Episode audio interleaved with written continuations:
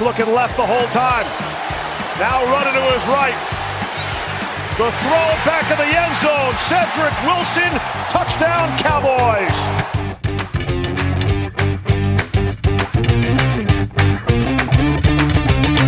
Dit is NFL op woensdag, jouw Nederlandstalige podcast over de NFL, de National Football League. NFL op woensdag is een productie van het Groningse podcastconglomeraat KVM Media.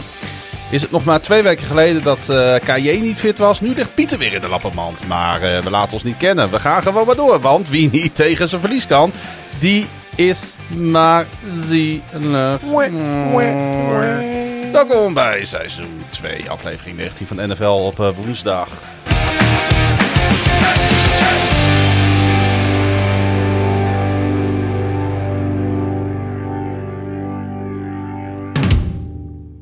Kwam bij mij eh, binnen einde van deze middag. Jij gaf al in de app aan, ik ben wat later. Ja, ik, eh, ik was niet zo fit. eh, nog steeds niet trouwens. Maar En toch zit je er. ja, weet je, dat zijn toch afspraken die we gemaakt hebben. Onze, onze luisteraars, die, die verwachten wat van ons. We hebben natuurlijk wel een probleem. Hè? Als een van ons echt ziek is, dan, dan, dan zitten we met, gelijk met de handen in het haar. Ja, dan moeten we of, of iemand moet, moet alleen een, een podcast vol gaan kletsen. Nou, dat lijkt me een beetje vervelend worden.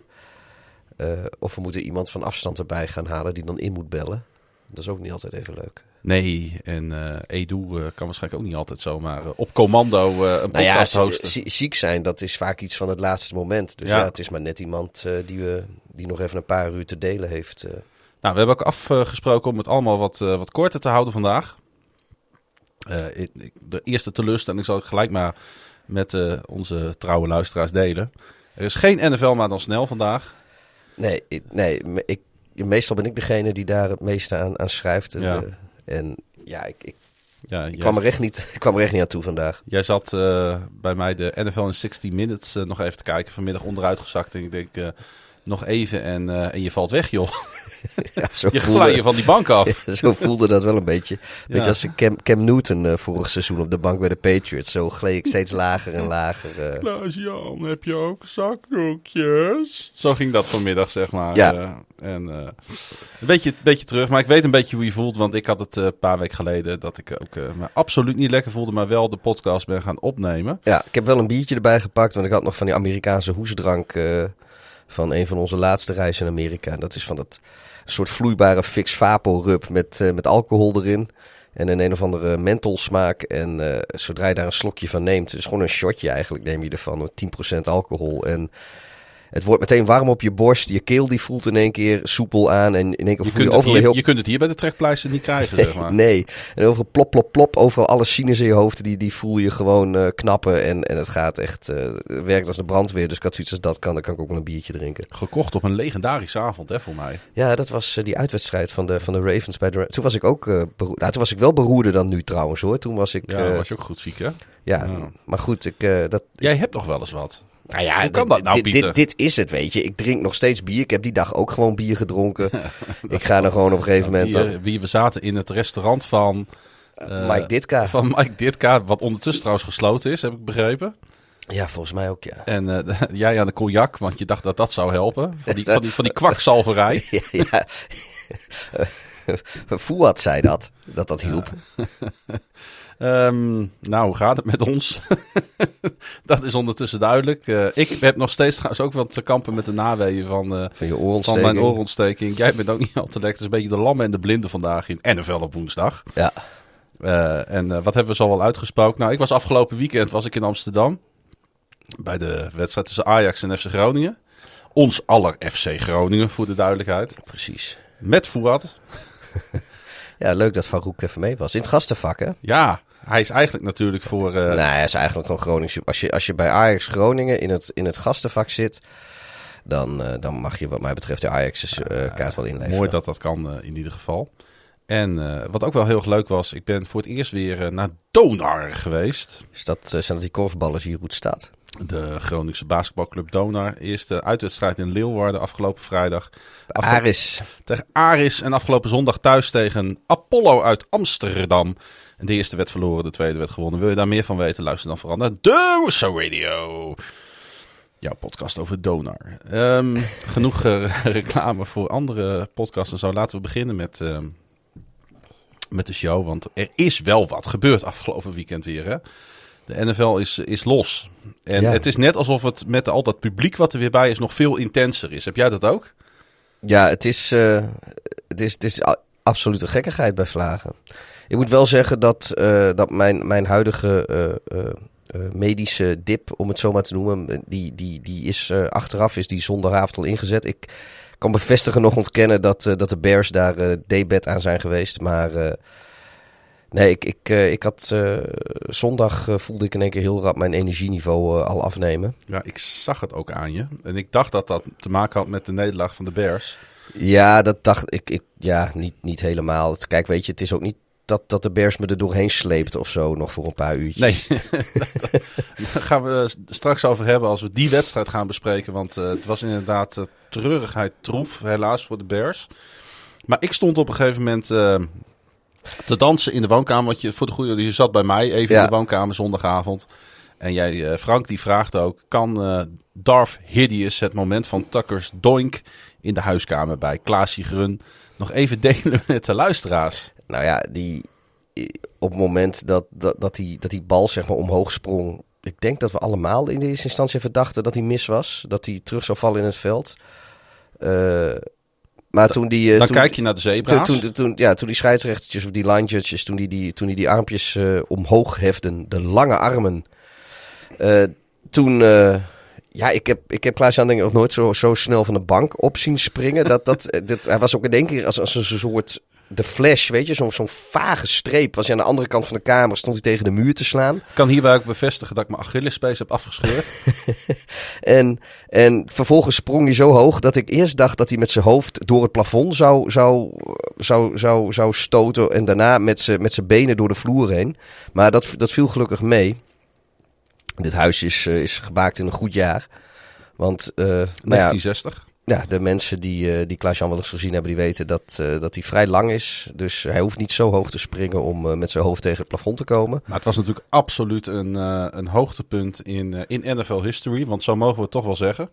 Als je een, als je een NFL record bre- breekt op deze manier. Ja, is wel... Justin Tucker 66 yards field goal.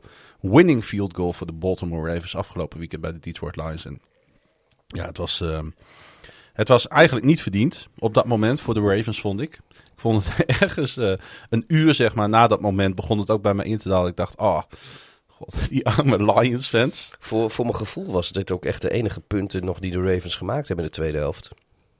Eh, dat klopt. Maar volgens mij zat er nog één field goaltje in het derde kwart bij, achteraf. Ik zit even na te denken. Stond het niet eh, 13, 14-0 bij rust, zoiets?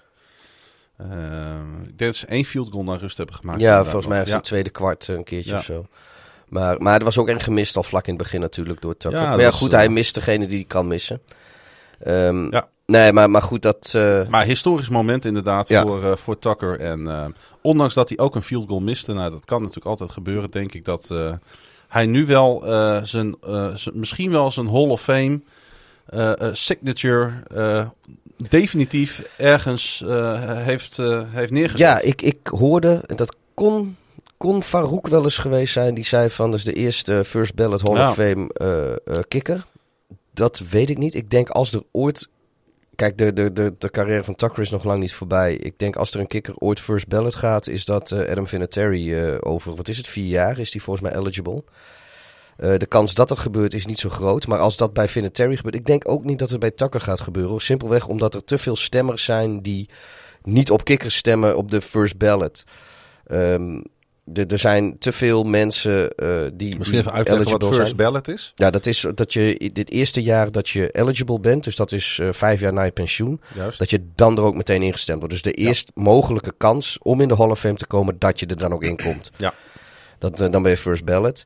En ja, ik snap het sentiment wel. En natuurlijk is, eh, heeft Tucker eh, zijn carrière, die heeft eh, het, het traject om, om die van Vinatieri voorbij te gaan, mits Tucker ook de, de longevity heeft die Vinatieri heeft gehad in zijn carrière. Ja. Maar een kicker first ballot, dat, eh, daar heb ik nog wel mijn twijfels bij. De Ravens Ring of Honor zal die sowieso Oh, sowieso. halen. Eh, Patrick die vraagt zich af, heeft zondag maar weer eens aangetoond dat American voetbal de spannendste en meest spectaculaire sport is van de wereld? Of is dit een retorische vraag? Nou, als het een retorische vraag is, gaan we geen antwoord geven, want dat hoeft niet op een retorische vraag. Maar ik denk wel dat dit niet de goede vraag is om aan ons te stellen. Want ik denk dat wij het antwoord wel weten. Het en de is- luisteraars ook. ja, en het, en het is ook echt zo. Weet ik je? vind het wel, ja, ik vind het van wel. Je hebt mensen, jongen, die, die worden helemaal, helemaal hartstikke lijp van cricket of zo. Of, of, of Of schaatsen. ik, ik ken iemand die houdt van schaken. Die Ja. vindt dat een serieus spannende sport. En die kijkt het op zijn telefoon en op internet en, en, en, en livestreams en weet ik wat allemaal. Ja, nou ja, goed, zo. eh, ieder, ieder zijn meug, zei de boer en smokt het zwien. dat is eh, waar. Zo'n mooie Drentse wijsheid hier eh, op de late dinsdagavond, zodat wij weer gewoon NFL op woensdag kunnen zijn morgen. Ehm, voordat we eh, eh, van start gaan, ik denk, eh, ja, toch ouderwets gaan we er gewoon wat vraagjes uit, eh, uitpakken die niet per se bij een wedstrijd passen. Eh, dezelfde Frank slash Farouk slash Ferdinand. die vraagt: welk team voldoet na drie weken eigenlijk precies aan jullie verwachtingen tijdens preseason? Dus welk team? De Rams. Die voldoen aan mijn verwachtingen. Die zijn gewoon 3-0. Ja, Die, eh, die hebben, zijn eigenlijk geen enkele wedstrijd in de problemen gekomen. Het leek eventjes eh, dat ze tegen de Colts hadden ze het eh, de eerste helft wat lastig. Mhm. Maar ik denk ook als Wentz gebleven was, dat ze die wedstrijd ook gewoon makkelijk gewonnen hadden. Maar nu spelen ze tegen de gedoodverfde NFC-kampioen en hebben ze het ook niet bijster. Dit is, de Stafford en de Rams doen precies wat ik gedacht had. Ja, dan ga ik voor mijn, eh, en dit lijkt een beetje op een andere vraag die we eerder hebben gehad, dan eh, ga ik opnieuw eh, hier voor de Vikings. Waarvan ik had verwacht dat die helemaal niet slecht zouden zijn dit seizoen, maar ook ongelooflijk onberekenbaar en onvoorspelbaar. Vandaar ook dat ze die eerste twee wedstrijden nipt verloren hebben. Nou, nu boeken ze weer een misschien wel onverwacht grote zege op een ander goed team, de Seattle Seahawks. Dus zij doen eigenlijk precies wat ik had verwacht, onvoorspelbaar zijn. Ja, dat is, dat is, dat is ook wel mooi. Ja, en de, de Steelers... Want dat was de vraag Ja, en de Steelers doen net volgens mij ook wel een beetje wat jij eh, verwacht had. Ja, dat- Behalve dan dat ze wel van Buffalo wonnen. Ja, dat was een eh, zeer verrassende overwinning. Maar goed, week 1 is, is echt anders dan al die andere weken in de NFL. Dat heeft eh, dit jaar weer aangetoond. Ja, ik heb echt grote zorgen. Stel dat ik Steelers-fan Steelers fan zou zijn, zou ik me echt zorgen maken over de staat van dit team, van die O-line, van de quarterback-situatie. T- t- Er zijn echt lichtpuntjes in dat team. Die komen zo bij een andere vraag terug. Maar ik, ik, ik denk niet dat. eh, ik, nou ja, ik, ik heb al een keer gezegd dat ik denk dat de Steelers misschien wel de eh gedoodverfde nummer 4 in de, in de divisie zijn. Ik wil trouwens nog even de, de Chargers noemen ook in, eh, in deze context. Want die zijn inderdaad aanvallend is Justin Herbert toch weer een beetje, beetje gegroeid. En verdedigend zijn ze met, met Staley toch echt wel een tikje sterker geworden. Ja. Eh, dus dat... eh, Laat, laat ik de vraag, de eh, de op. vraag staat er niet bij. Maar laat ik hem ook andersom aan jou stellen en aan mezelf. Is er ook een team die totaal niet verwacht wat, wat jij dacht tijdens pre-season? Of off-season, of in ieder geval voor week 1. Ja, ik, ik denk, dat hebben we vorige keer ook gezegd, ik had me misschien toch een beetje laten meeslepen in, in, in eh, Jacksonville. Niet dat, dat, dat die nou meteen de playoffs zouden halen, maar ik dacht wel dat ze beter zouden zijn dan dat ze zijn. Ja. Eh, dus in die zin vallen die mij wat tegen. Die voldoen niet helemaal aan de verwachting. Want, want eh, is net als de Jets trouwens ook. Want die lijken allebei weer gewoon op één of max twee overwinningen voor op het hele seizoen af te stevenen. Voor mijn gevoel nu. Zo, het is seizoen Ja. is nog lang, maar dat, dat, dat en is... ik denk dat ik hier voor jou ook Houston wel kan invullen. Want ja, die, doen het... die doen het ietsje beter. ja, ze, die zijn, ze niet, verliezen die wel. zijn niet totaal kansloos, zeg maar. Nee, ze verliezen wel, maar ik denk wel dat er nog een paar overwinningjes bij komen. Dus dat... eh, Ik wil hier graag de Washington voetbalteam aan toevoegen. Die, vallen je eh, tegen. mij ongelooflijk tegenvallen, inderdaad. Die verdediging die vorig jaar eh, nummer 2 defense uit mijn hoofd was. In ieder geval de nummer 1 pass defense was. Ja, dit is echt eh, de gaten die daar vallen in. De, de, de, de, de blown coverages, de, de, de, de, de communicatie die daar niet klopt. Het is de schemes die niet goed worden uitgevoerd. Ja, Wat daar aan de hand is, het lijkt wel of ze, niet goed. of ze zichzelf al een beetje gekroond hadden tot, eh, tot de beste defense van de league. Zonder dat er een snap Ja. gespeeld was. En, eh, en, en dan niet het werk nu doen om dat ook daadwerkelijk waar te maken. Ik vind het heel opvallend wat daar gebeurt. En we gaan het er zo ook even over hebben. Vraagje van Janno. Is er een team wat zijn gedachten richting RG3 moet wenden?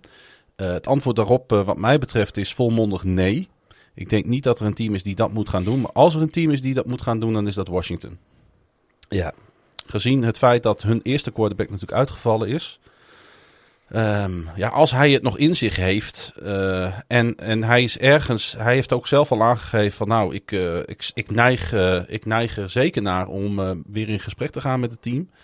Hij is daar natuurlijk opgegroeid als een jongen van de hij is regio. daar kapot gegaan. Hij is daar kapot gegaan, maar hij wil het daar toch nog een keer laten zien. Heeft hij zelf gezegd. Ja, Maar verder, ik denk niet dat wat we hebben gezien van Archie Free bij Baltimore. Ik denk niet meer dat dat, eh, ik denk niet dat, dat dat representatief is voor de NFL. En zeker niet de kant die Washington op wil. Ja, ik weet wel dat eh, eh, mijn vrienden in Chicago, die hebben eh, vandaag, dus dat is dinsdag, eh, Ryan Willis en Peyton Ramsey, twee free agent quarterbacks, hebben ze, hebben ze te gast gehad. Ja. Ehm, maar dat heeft er meer mee te maken dat, eh, dat Andy Dalton nog steeds een knieblessure heeft. En, En eh, je hebt, Justin jong- en je hebt Fields, die- jongens voor op het trainingsveld nodig. ja, en, en Justin Fields die heeft natuurlijk eh, zijn hand geblesseerd eh, afgelopen zondag. Dat, waarschijnlijk eh, is dat komend weekend wel opgelost. Maar ze- beter het zeker voor het onzeker. Op dit moment hebben ze maar één 100% fitte quarterback op het roster. Dus daar... eh, maar die gaan dus ook niet kijken naar een RG3 Want, eh, of zo. Dat, wat, eh, wat, wat, waar is Vols dan? dat is de enige 100% Oh, fitte sorry, dat quarterback op je. het... Ja. Oh, ik dacht even Nee, van... ik eh, zei, op dit oh, moment hebben ze één 100% fitte quarterback Ah. op het roster. Dus Excuses, dat- ja. dus daar... Want, ja, ik snap hem. Ik snap hem. Ik, eh, was e- ik dwaalde ook even ergens anders naar het script heen, dus ik hoorde Ja. niet helemaal excuses daarvoor. Ehm, en de laatste vraag, ehm, denk ik, klopt dat? Even kijken hoor. Nee, de ene laatste vraag die we nog even gaan behandelen voordat we gaan beginnen. Ik herhaal mijn vraag van vorige week, zoals deze bedoeld was. Welke rookie niet zijnde een quarterback? Vind ik op zich een goede vraag van Marcel. Op defense en offense vinden jullie opvallen en tegenvallen? Ja, vorige keer hebben we het over quarterbacks gehad, hè? Ja, laten we Ja. het nu eens niet over Nee, quarterbacks gaan, eh, gaan hebben. Eh, zijn, er een- zijn er spelers die, eh, die jou eh, in positieve zin, rookies, die jou in aanvallende zin opvallen? Nou ja, natuurlijk mijn grote, grote vriend Najee Harris bij de Steelers. Ja. Die, eh, waarvan ik volgens mij in de preview had voorspeld dat hij ze eh, zo verschrikkelijk zou gaan helpen in de run game. Die heel erg achterbleef. Maar, Maar, dat eh, is in ieder geval niet het geval. Nee, hij, eh, hij is vooral belangrijk in de, in de passing game. maar dat zegt ook wel wat over de staat weer van de passing offense natuurlijk van de Steelers. Dat hij op dit, hij was gewoon afgelopen wedstrijd was hij de number one go-to. Ja, nu is hij natuurlijk de, de checkdown man. Als running back ben je in principe in een passing play ben je vaak de, de checkdown. Ja. Want eh, ja, dat zou ook tight end kunnen zijn. Maar ik neem aan dat, de, dat als de O-line die is, zit daar een beetje krakkemikkig in elkaar. En in tegenstelling tot Chicago gaan ze daar wel een tight end mee laten blokken. Zodat ze zes blokkers hebben in elk geval. Ja, dan, eh, dan is de running back is al gauw... eh, Ik, eh, ehm, misschien dat hij even chipt en daarna loopt hij, loopt hij erachter en dan, dan, dan Ik- is hij je checkdown. Ik zag hem staan in allerlei lijstjes. Van de week ook bij diverse broadcasters. Bij Good Morning Football werd hij de ene dag genoemd als absolute openbaring aanvallend in, in, in de NFL als rookie. En de andere dag werd hij weer helemaal afgezaagd. Ja, weet je, het is net welke redactielid Ja. daar de, het script gemaakt heeft. Maar en hij- wat hij gezien heeft. Want die is waarschijnlijk, kijk naar statistiek. Kijk, zijn rushing yards valt hij tegen. Kijk je naar eh, total Mm. offense, dan is hij hartstikke goed bezig. En als je vooral ziet hoeveel drives hij in leven houdt voor de Steelers, Zeker. dan is hij van onschatbare Dat waarde. is toch een absoluut lichtpuntje in, in die afgelopen twee weken bij de Steelers, zou ik zeggen. Ik eh, ga voor eh, Jamar Chase. Eh, de wide receiver van de Cincinnati Bengals. We blijven dus even in die AFC North. Die in het preseason geen bal ving. Nee, maar dat geldt natuurlijk ook voor eh, de quarterback daar. Sorry, ik moet ook even af en toe een beetje hoesten. Eh, voor Burrow, die gooide natuurlijk ook geen deuk in een pakje boter in tijdens preseason. Dus met dat die twee steeds zelfverzekerder worden, met dat die twee zich steeds meer ontwikkelen, eh, die connectie vinden die ze natuurlijk daarvoor op college al hadden, dat heeft even geduurd voordat dat er weer was. Die vonk is dat natuurlijk een ongelooflijk eh, lekker duo nu om naar te kijken. En de Bengals doen het gewoon hartstikke goed. Heb je die fingertip touchdown gezien? Hij laat het er gewoon makkelijk uitzien.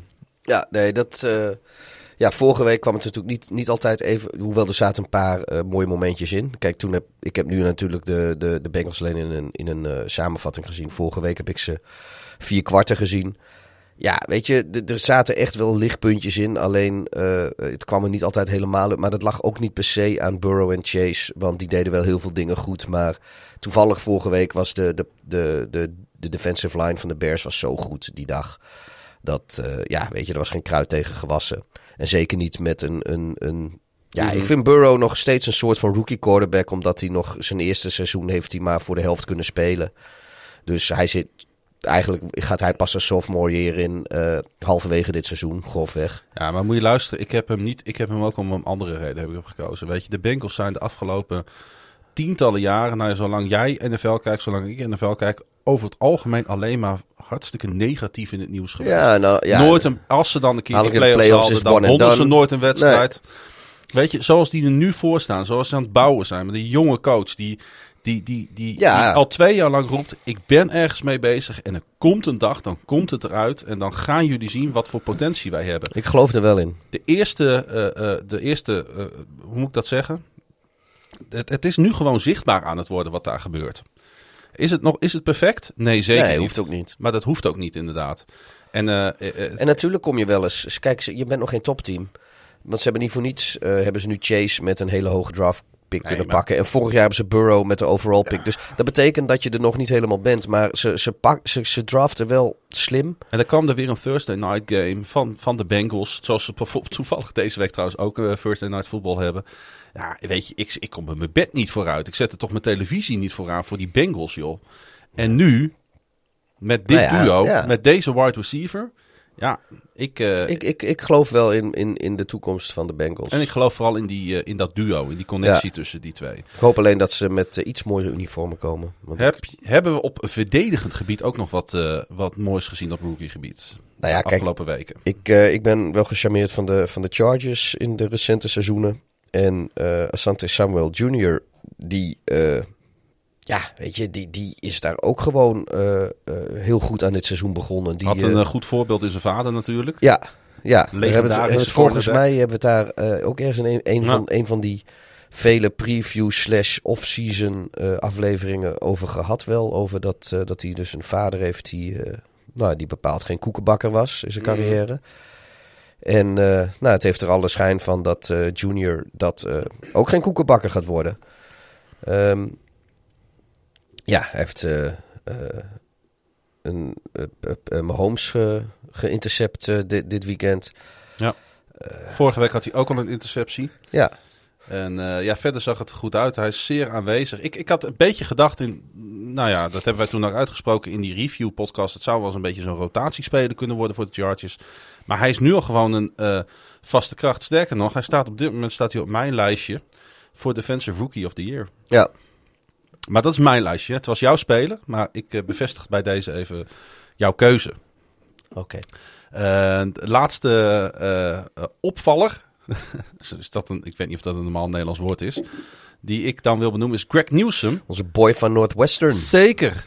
En eh, we waren eigenlijk, omdat wij natuurlijk bij Northwestern zijn geweest, waren wij al wat hyped over de spelers van Northwestern. Maar twee of drie stuks waar we hyped over. de upside van deze gast. ehm, en wat het allermooiste is, je ziet nu al dat tegenstanders ervoor kiezen om de bal niet in zijn richting te gooien. In ieder geval, laat ik het zo zeggen, niet eh, naar de wide receiver die hij moet verdedigen. Eh, ik, ik weet het niet precies, maar volgens mij uit mijn hoofd zijn er eh, op dit moment gingen, zijn er zo'n vijf ballen in zijn richting gekomen in de eerste drie weken. Terwijl aan de andere kant Denzel Ward staat. En dat is toch ook geen knaken cornerback. Ehm, ja, tegenvallers. Ehm, eh, laten we het positief houden. Dus zullen we het allebei één eh, noemen? Ja, Kadarius Stoney wil ik dan graag even aanstippen Ja. van de New York Football Giants. De wide receiver. Ehm, ja, dat, was, eh, dat zou het serieuze wapen voor Daniel Jones worden. Maar Daniel Jones overtuigt nog niet helemaal. Weet je, hij, het is niet dat hij sle- zo slecht is, maar hij heeft ook geen stap vooruit gezet voor mijn gevoel ten opzichte van bijvoorbeeld vorig jaar. Of, of, en ja, en, en ik weet dus niet of Kadarius Stoney nou tegenvalt of dat het gewoon komt door beroerde playcalling of door de ta- gebrekkige talenten om hem heen. Eh, maar hij heeft Nou, hij wordt ook niet echt gezocht. Nee, het is, hij, hij doet gewoon niet mee. Vier, vier ballen gevangen, 14 yards in totaal. Ja, Je zal hem maar in je fantasy team hebben gekozen. ja en dan ook nog vroeg gekozen. Ja, dat, ik, ik, had, ik zou dat nooit gedaan hebben. Nee. Maar goed, eh, ja, dit, dit, dit, dit zijn geen cijfers om over een huis te schrijven. Ehm, sluit ik af met eh, Joe Tryon Shoyinka, zoals die eh, voluit heet, van de Bucks. Eh, Noemde die- hem niet de hele tijd tot nu toe gewoon alleen maar Joe Tryon. Ja, ik vond het wel grappig om even zo volledig. Nou, oké, ik dacht, ik, ik, ik zag die naam staan en ik denk, wie? Maar ja, Joe Tryon. Ja. Ja, hij gaat een geweldig preseason. Verwachtingen waren groot. Maar net als dat na week één je vaak de overreactions natuurlijk hebt. Is dat ook zeker zo na preseason. Overreaction ligt op de loer. Ehm, ik denk dat het in potentie echt een geweldige edge defender is. Eh, ik herinner mij ook nog wat mooie woorden van, eh, van eh, onze grote vriend Edu over hem. Die het ook Uh-huh. helemaal in hem zag zitten. Ehm, maar hij werd, na preseason werd hij al een beetje vergeleken. Het zou de volgende Warren Sapp zijn. Of de volgende Leroy Selman. Ja, dat soort eh, vergelijkingen gaan gewoon nog niet op. En ehm, ik heb ook eh, gelezen dat eh, ze bij de Bucks, Arians heeft ook aangegeven... nou, we doen even een stapje terug met hem.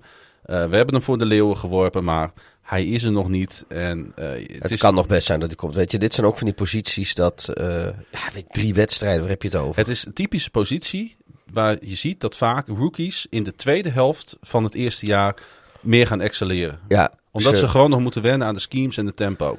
Ja, en, en eh, het verschil tussen... Kijk, een, een, een goede edge rusher is een, edge, is een goede edge rusher. Maar in college, eh, de, de, de, de O-lines die je ziet in college... de left tackles waar je als, als, als edge rusher tegenover komt te staan in college... de, de, kwaliteit is... Het is niet voor niets dat er, dat er eh, maar een handvol teams in de NFL... een, een echt een hele, hele goede left tackle hebben.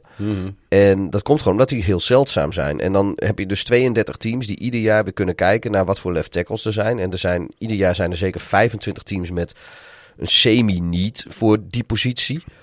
Eh, ja, weet je, in, in, als, als edge rusher heb je het in college gewoon eindeloos veel makkelijker dan in de NFL. Ja. Daar moet je even aan wennen. Nou, dat is ook even de reden dat ik hem, eh, dat ik hem erbij zet om zijn positie, zodat we dit eh, even kunnen toelichten. Maar ook zeker omdat dus die verwachtingen zo groot waren. En omdat dat ook door iedereen werd uitgesproken. Bij deze, we temperen het even. Ja, we moeten Bij sowieso... NFL op woensdag. Met verwachting een beetje normaal doen. Want als je, eh, dat wil ik nu alvast even gezegd hebben. We hebben nu, kijk, Fields die heeft een teleurstellend debuut gehad waarin hij startte.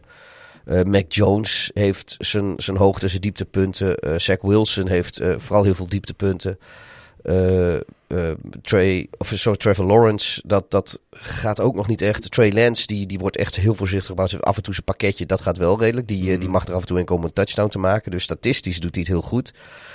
Maar ehm, eigenlijk, weet je, alle rookies van dit jaar die spelen als rookies. En dat is denk ik, Davis Mills moet ik trouwens ook nog even noemen in dit verband. Maar alle rookies die spelen als rookies. En dat is eigenlijk wel goed, want een, een Patrick Mahomes, die natuurlijk in zijn rookie seizoen maar één wedstrijd speelde, maar in zijn tweede Precies, seizoen al ja. meteen heel goed voor de dag kwam. Maar vorig seizoen Justin Herbert, die eigenlijk alle records brak. Dat, dat is niet de maat, dat is niet de lat waar je aan eh, eh, gaat meten. Ik bedoel, er zijn eindeloos veel Hall of Fame quarterbacks die een beroerder, hebben, eh beroerder debuutseizoen hebben gehad dan, eh, dan wat we nu zien. En, en zeker van, nou ja, wat ik zeg, wat Justin Herbert en heeft laten zien. En Moet je de eerste wedstrijden van Tom Brady eens gaan terugkijken. ja, Deshaun, maar Deshaun Watson was ook zo, weet je. Ja. Deshaun Watson heeft ook zo'n zo'n bizar eh debuutseizoen gehad. En Eh, maar ook een beetje Luck en Newton, die, die konden er ook wat van. RG3 had Mm. een bizar eh, debuutseizoen. Vooral Archie Free inderdaad. Maar dat, Ja. dat, het zijn toch eh, niet de, de... Nou ja, zoals je ziet wat er nu van de carrière van, van RG3... maar ook van Cam Newton en ook van Andrew Luck... die alweer met pensioen is, terecht is gekomen... zeg ik toch maar, wat ik vorige week ook al zei... van ja, dat eerste seizoen, ja, die kun je wel winnen. Maar ja, je, het wil niet zeggen dat Ik, je... eh, ik had het erover vorige week met iemand. En eh, die zei tegen mij: Weet je wat nou een goed voorbeeld is van een quarterback? Die gewoon eh, een, een geweldige ontwikkeling heeft doorgemaakt. Die niet inderdaad vanaf wedstrijd 1 stond. Die zijn fouten maakte. Maar nu helemaal gearriveerd is in de NFL. Die de perfecte ontwikkeling heeft doorgemaakt. is Kyler Murray. ja, En dat nou, die maakt, wel een goeie. ja, die maakt nog steeds zijn fouten trouwens. Af en toe Zeker. doet hij nog echt rookie-fouten ook. Dat ligt ook in zijn spel opgesloten. Maar hij eh, wint wel wedstrijden voor zijn team. Ja, ja, ja, ja. ja. Het, het, het ligt wel in zijn spel opgesloten, maar eh, ja, het is inderdaad... eh, Vond ik een goed voorbeeld van een speler die inderdaad ieder jaar steeds een stukje beter wordt. ja. Eh, laatste vraag eh, komt eh, van Jurjen en die zegt: welk 3-0 team leeft boven zijn stand? En eh, we hebben vijf teams: de Cardinals, de Panthers, de Broncos, de Raiders en de Rams, die alle drie op 3-0 staan. En Jurjen, dat is geen van deze vijf, want winnen in de NFL is niet makkelijk. En als je op 3-0 staat, sta je daar over het algemeen ook terecht op. Als je deze drie teams moest ranken van 1 tot 5. Maar we kunnen er ook niet helemaal omheen dat natuurlijk de Denver Broncos een, eh, een belachelijk eh, easy, soft schedule hebben gehad de eerste drie weken. Maar eh, we zien ook allemaal dat de Broncos met wat twijfel op de quarterback-positie na gewoon echt een heel compleet team zijn aan beide Ja. kanten van de Nou ja, goed, we hebben heel vaak gezegd dat, dat de Broncos zijn een quarterback away van Super Bowl contender. En eh, denk nog maar eens na, nu ze 3-0 staan. Stel je voor als ze wel Aaron Rodgers op wat voor manier dan ook hadden binnengekregen in het offseason. Dan eh, waren ze denk ik nu fa- echt favoriet voor de Super Bowl. Ja. Ehm, En ze krijgen natuurlijk komend weekend een serieuze test. Er komen de Baltimore Ravens langs. Ik denk dat we dan nog weer wat beter kunnen eh, bekijken wat de staat van de Broncos is. Ik denk wel, eh, van, van dit rijtje, denk ik wel dat, dat, dat de Rams eh, het sterkste team zijn van, Absoluut. van, deze, van deze vijf. Ja. En dan denk ik toch wel dat, dat de Broncos... En ik denk toch ook de Cardinals het meest kwetsbaar zijn tegen de absolute top. En ik heb ook wel een klein beetje mijn twijfels bij de Raiders, die in een ongelooflijk goede flow gelijk zitten. Maar die twee overtime wedstrijden, en overtime zegt het al, hadden natuurlijk ook zo met de andere kant ja, kunnen nee, dat klopt. Maar op de een of andere manier dat nemen ze wel mee. En het zijn geen kinderachtige, kinderachtige teams die ze verslagen hebben Nou. in, de, in, de, in de Dolphins en de, en de eh, Ravens. En de Steelers natuurlijk eh, op, op vrij eh, ja, makkelijke wijze. Nee, dat is, dat is niet het goede woord. Op overtuigende wijze. Ja, nou ja, goed, de Steelers, daar is de, zijn we nog een beetje van, van we weten niet precies hoe goed die nou zijn. Nee, maar winnen in Pittsburgh als, het is als wel knap, zijnde ja. de, de, de, de Raiders hoeven ook niet... Dus, eh, dus ja, ik, ik, ik vind wel wat ze hebben gedaan. eh, Ze, ze, hebben, ze hebben geen makkelijke, ze hebben geen, geen makkelijk rijtje overwinning gehad, wat de Nee. Broncos eigenlijk wel. Want die hebben gewonnen natuurlijk van de Jets, Mhm. van de Jaguars. Jaguars, en de Giants, wil ik zeggen. Ja. Ja? Ja. Nou ja, goed, dat, eh, ja, volgens mij hebben die van, eh, van drie 0-3 teams gewonnen. Klopt. En, eh, maar goed, weet je, winnen is winnen, dat is wel zo. Maar ik denk inderdaad dat de Broncos vind ik het, het toch het zwakste van deze. En de Cardinals vertrouw ik, nou, wat ik net zei, als, als de Cardinals tegen teams als, als de Bills... Ja, oké, die zit niet bij ze in de, in de, in de conference. Maar als, als ze tegen dat soort, dat soort kwaliteit teams of de Chiefs... of, of misschien ook inderdaad wel de, de hun- Baltimore Ravens... Of hun divisiegenoten. Of de rest van. Nou ja, weet je, dat, dat, de, de, de- eh, die zijn ook, lijken ook allemaal een beetje Behalve de Rams dan, eh, lijkt het allemaal Mhm. een beetje suspect. Maar goed, laten we beginnen met de wedstrijden. Ja, daar gaan we wat sneller doorheen dan andere podcasts. Eh, we hebben ook wat minder op papier gezet, omdat één, wij denken dat het een wat prettiger is om naar te luisteren als het allemaal iets sneller gaat. En, eh, en twee, eh, nou ja, goed, dat... eh, Maar het duurt nu wel, wel meer dan een half uur voordat we beginnen aan die wedstrijden. Zo Ik zijn we dan weer wel. te kijken. Ik denk, oh man, oh man, oh man. We beginnen zoals altijd met de Monday Night Football. De Philadelphia Eagles speelde bij de Dallas Cowboys. 21-44 voor de Dallas Cowboys. En ik wil eerst even teruggaan naar dat moment, bijna een jaar geleden, Pieter. Toen Dak Prescott in het AT&T Stadium voor, ja, voor een kwart publiek was er toen, hè? Was dat niet, zaten niet zo heel veel mensen toen. de- ja, ik weet niet precies wat de bezetting was, maar laten we zeggen vijf mannetje, 15.000 Ja, of zo. werd hij van het veld gereden met die zware enkelblessure. Waar we het natuurlijk eh, ja, al veel over hebben gehad. Huilend werd hij toen van het veld gereden. Hè. De, de, de tranen biggelden over zijn wangen. Bij ons ook. En eh, ja, het deed iedere NFL-fan wel een beetje pijn, denk ik. En hoe groot was het contrast met afgelopen nacht? Want eh juichend ging hij het veld af, terwijl hij, ik weet niet of je dat hebt meegekregen, cadeautjes uitdeelde aan fans op de tribune. Ja, wat, wat zou die dan uitgedeeld hebben? Ja, ik weet niet, een soort van souvenirs. Ik denk misschien... Metalen eh, pennen die uit zijn voet gehaald zijn of zo. Ja. Kijk, je hebt een stukje, jij hebt een stukje. Ik denk eh, gewoon gesigneerde bandjes, dat soort dingen. En, ehm, en, en, het is, het is en- wel mooi, het is wel mooi. en precies, ik wou even het contrast aangeven. Hij gooide drie touchdowns in zijn eerste thuiswedstrijd sinds de blessure. En de Cowboys waren sowieso op dreef van Trevon Diggs. Die returnde een interceptie, 59 yards voor een score. En uiteindelijk werd divisierival Eagles met grote cijfers verslagen. En hadden de Cowboys totaal geen moeite met Philly.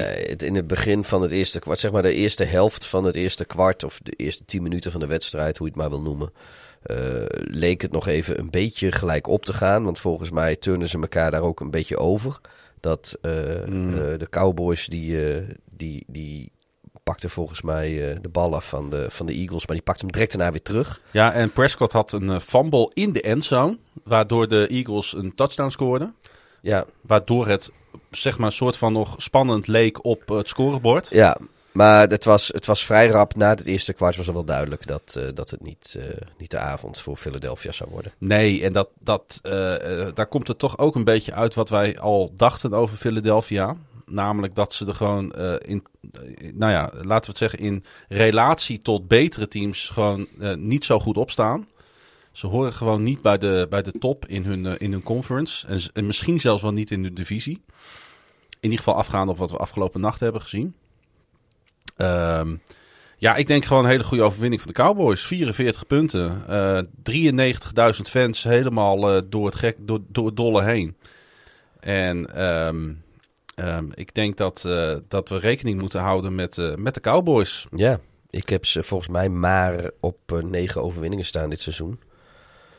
En niet als divisiewinnaar, maar dat... nou ja, nou spelen ze niet iedere week natuurlijk tegen de Eagles. Nee, maar ik, ik denk wel, ik, ik, ik, ik, het begint wel te lopen, weet je. Eh, Ja. eh, eh, Dek was, was nog een, wat stroever in het begin van zijn... Die, die begint ook wat losser te komen. ehm, Hij had een hoog percentage, completion percentage, ja. ja, Gewoon lekker 21 uit 26, eh, ruim 200 yards. Ehm, maar geen intercepties, dat is ook gewoon lekker belangrijk. Inderdaad, geen intercepties. Ja, die- wel die- die verloren fumble ja, maar goed, dat, ja, dat kan een keer. Maar die is niet duur in een wedstrijd waarin je zelf 44 punten eh, eh, scoort. En de grote winst, en laten we daar, eh, en dat hebben we al eerder gezegd, maar dat gaan we gewoon weer zeggen, is toch die defense die flink verbeterd is. Ja. Ehm, trouwens, ik mag, mag het hè, een statistiekje. Gooi ze erop alsjeblieft. Nou, ehm Dix is de eerste Dallas-speler met een pick in iedere wedstrijd tot nu toe dit reguliere se- seizoen. Dus in de, in de drie eerste wedstrijden sinds Everson Walls in 1995. Oké, dus... Dus dit, dit, zijn, dit zijn spelers, dit zijn momenten in een wedstrijd die de Cowboys natuurlijk ontbeerden de afgelopen... ja, het was, het was niet echt een turnover-machine meer. eh. Nee. En eh, ze hebben nu Hurts twee keer geïntercept deze wedstrijd. Nou zit dat ook wel weer opgesloten in het spel van Hurts Ja, natuurlijk. maar kijk, die Hurts die gooit wel bijna 100 yards meer dan Ja. Prescott. Nu heeft het misschien ook te maken met, met de efficiëntie van de running game en het feit dat de Eagles achter stonden, dus wel door de lucht moesten, terwijl de Cowboys voor stonden en dus over de grond konden. Weet je, er, er zitten allerhande dynamieken in. Mhm. Maar ehm, ja, hij gooit wel, eh, hij gooit bijna een veldlengte langer, of eh, sorry, meer dan, eh, dan Prescott Ja, het heeft alleen niet zoveel zin gehad, want de, eh, de, de Eagles defense kon er niet zoveel tegenover zetten. De run die van de Eagles zag er de afgelopen weken trouwens goed uit, week 1 en 2. Moesten tegen Dallas opeens wel weer 160 yards over de grond toestaan. Eh, eindelijk had eh, Ezekiel Elliott ook weer een aardige dag met een season high 95 yards en twee touchdowns. Ja, die, ik, was een beetje, ik was hem een beetje kwijt. Heb ik volgens mij vorige week ook gezegd. Ja. Dat, eh, dat ik hem miste, zeg maar, de oude Elliot. Maar We ik dachten zag, zelfs even dat Pollock natuurlijk de eerste ja, running back zou ik, worden. daar. maar ik zag her en der weer een, een flash van, van de oude Ziek. Dus dat, dat is denk ik ook leuk. Want de NFL is leuker met Ezekiel Elliott in vorm, denk ik. Absoluut. En ehm, net als bij heel veel andere wedstrijden, en dat zie je altijd in het begin van het seizoen, werd ook deze wedstrijd weer Hall of Famers geëerd. En het waren er maar liefst drie bij de Cowboys. Ze speelden ook in de Hall of Fame game, toch? Ja. Omdat zij zoveel... Ze ja. hadden een eh, extra wedstrijdje. Jimmy Johnson, die in de jaren 90 twee Super Bowl titels pakte met, eh, met de Cowboys. Safety Cliff Harris. Ehm, twee Super Bowls in de jaren 70 gepakt met de Cowboys. En receiver Drew Pearson. Die eh, tien jaar lang van 73 tot 83 Ja. bij de Cowboys speelde. Dus ik vind het altijd prachtig als die spelers op het veld komen. Ja. En eh, dat er even zo'n ceremonie plaatsvindt. Die Amerikanen hebben er wel gevoel voor. Hè? Nee, ik vind, het, ik vind het ook wel mooi. En dat is ook om... Nou goed, ze hadden dus drie Hall of Famers eh, dit jaar eigenlijk. Ja. En Dat is best veel. ja, dat is heel veel. Dat, wat ik zei, dat is ook de reden dat ze de Hall of Fame game... Was het niet tegen de Steelers? Ja, dat Cowboys? Steelers, zeker. En volgens mij de Steelers hadden ook één, eh, één of twee Hall of Famers. Dat, en weet je, dat is dan een beetje de reden van... Net als dat een, een, een jaar of vier geleden dat de Ravens en de Bears tegen elkaar de Hall of Fame game speelden. Maar dat was omdat Ray Lewis en Brian Urlacher allebei tegelijk first ballot gingen. En dat Ja. waren de twee meest aansprekende spelers van die Hall of Fame class. Nou, dan pakken ze die twee teams om de Hall of Fame game te spelen. Ik vind het, ik, dat vind ik ook een mooie traditie. Dat je de, de twee teams pakt van de, de spelers die, op, die dat jaar in de Hall of Fame terechtkomen. Eh, nog een, eh, een zware blessure voor de, eh, voor de Cowboys was er helaas te vermelden. Want leftguard Isaac eh, Samalo verliet het veld met een serieuze rechtervoetblessure. En ik las net voordat wij gingen opnemen dat het waarschijnlijk season ending is. Oh jee. Dat zijn wel pittige posities om spelers voor de rest van het seizoen kwijt te raken. Up next, de Eagles ontvangen AFC-kampioen Kansas City. Nou, dat eh, wordt afdroog. Dat wordt vegen, toch? Nou ja, eh, Kansas City Ja, die willen hebben wat goed te maken. Het li- lijkt mij op zich dat, zij een, dat ze met de Eagles wel een redelijke tegenstander dan hebben. En de Cowboys ontvangen de Panthers. Die, eh, dat, is, eh, dat is nog niet gespeeld. Nee, want die gaan natuurlijk op zoek naar hun eerste 4-0 start sinds het seizoen 2015. Weet je dat nog? Dat seizoen 2015 van de Panthers, dat ze 14-0 gingen. Ja, en uiteindelijk eh, speelden ze in Santa Clara de Super Bowl. Ja. Lady Gaga deed volkslied. Ja, tegen Denver. En eh, volgens mij deden die... eh, God weet die band nou waarvan ieder nummer hetzelfde klinkt, waar ik niet zo van hou. eh, Coldplay, die deed de halftime show. ja, dat is een beetje het bluff van Amerika. Hè? Ja, vind ik, ja, vind ik wel een beetje. We blijven even in de divisie, in die hoek in ieder geval. De Atlanta Falcons at de New York Giants. Gaan we wel wat sneller dan vorige keer? Ik denk het. Ja joh, we, we hebben deze wedstrijd gewoon in vijf minuten afgeraffeld. Atlanta Falcons at New York Giants 17-14. Eindelijk een overwinning voor de Falcons. Het is van harte gegund.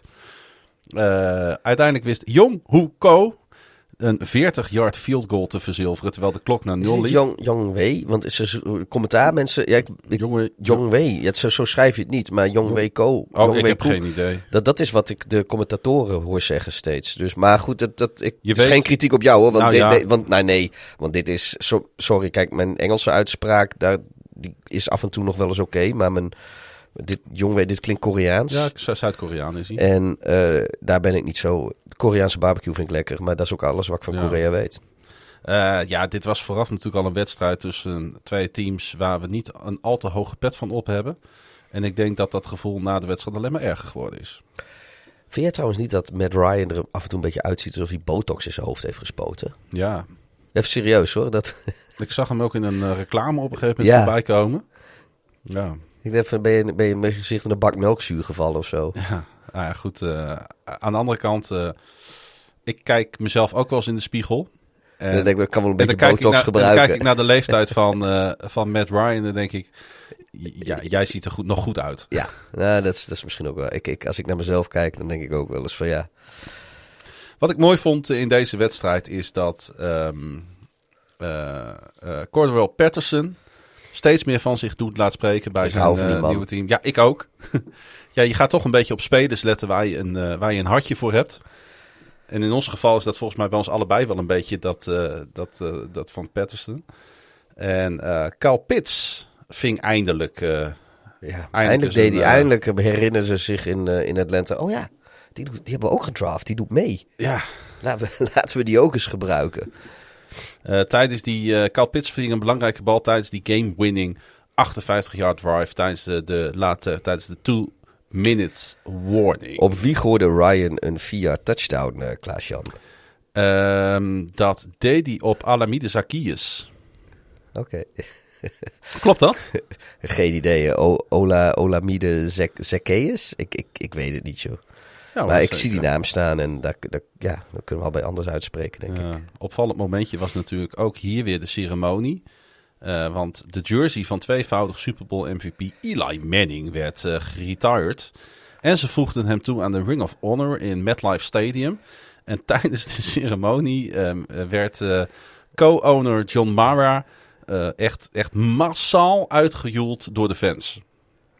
Dat is, nou ja, dat, dat, is dan je ceremonie voor... ja, maar laten we eerlijk zijn, weet je. Volgens mij zijn de twee New York teams zijn samen 0 en 6. Ja. De, de Jets en de Giants. ze staan in de rankings ook officieel 31ste en 32ste. Ja, en, en de, de, de, de pers in, in New York is onverbeterlijk. En nu, het, weet je, het is niet vaak zo dat beide teams allebei zo slecht zijn. Maar met alle respect voor de Giants, ik zie ook niet heel veel perspectief dit seizoen voor ze. Uh, ze, zullen heus wel een wedstrijdje pakken hoor.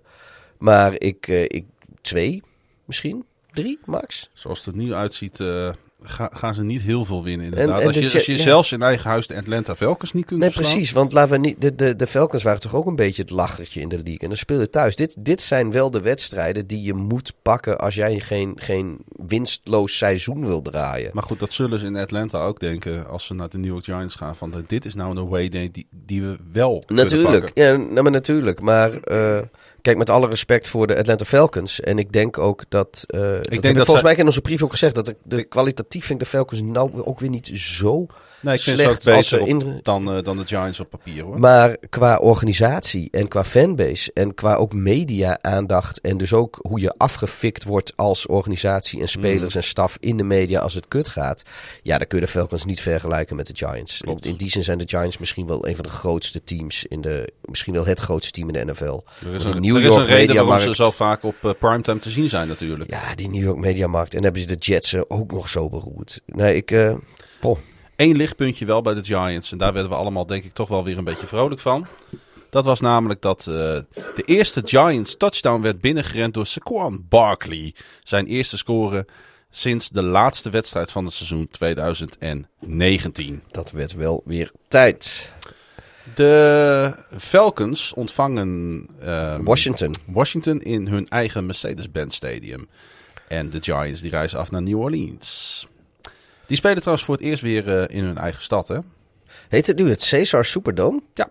Is het niet meer de Mercedes-Benz Superdome? Nee, Caesars Superdome. Caesars? Caesars. Caesars Superdome. En dat ligt dan naast uh, de Smoothie King Arena.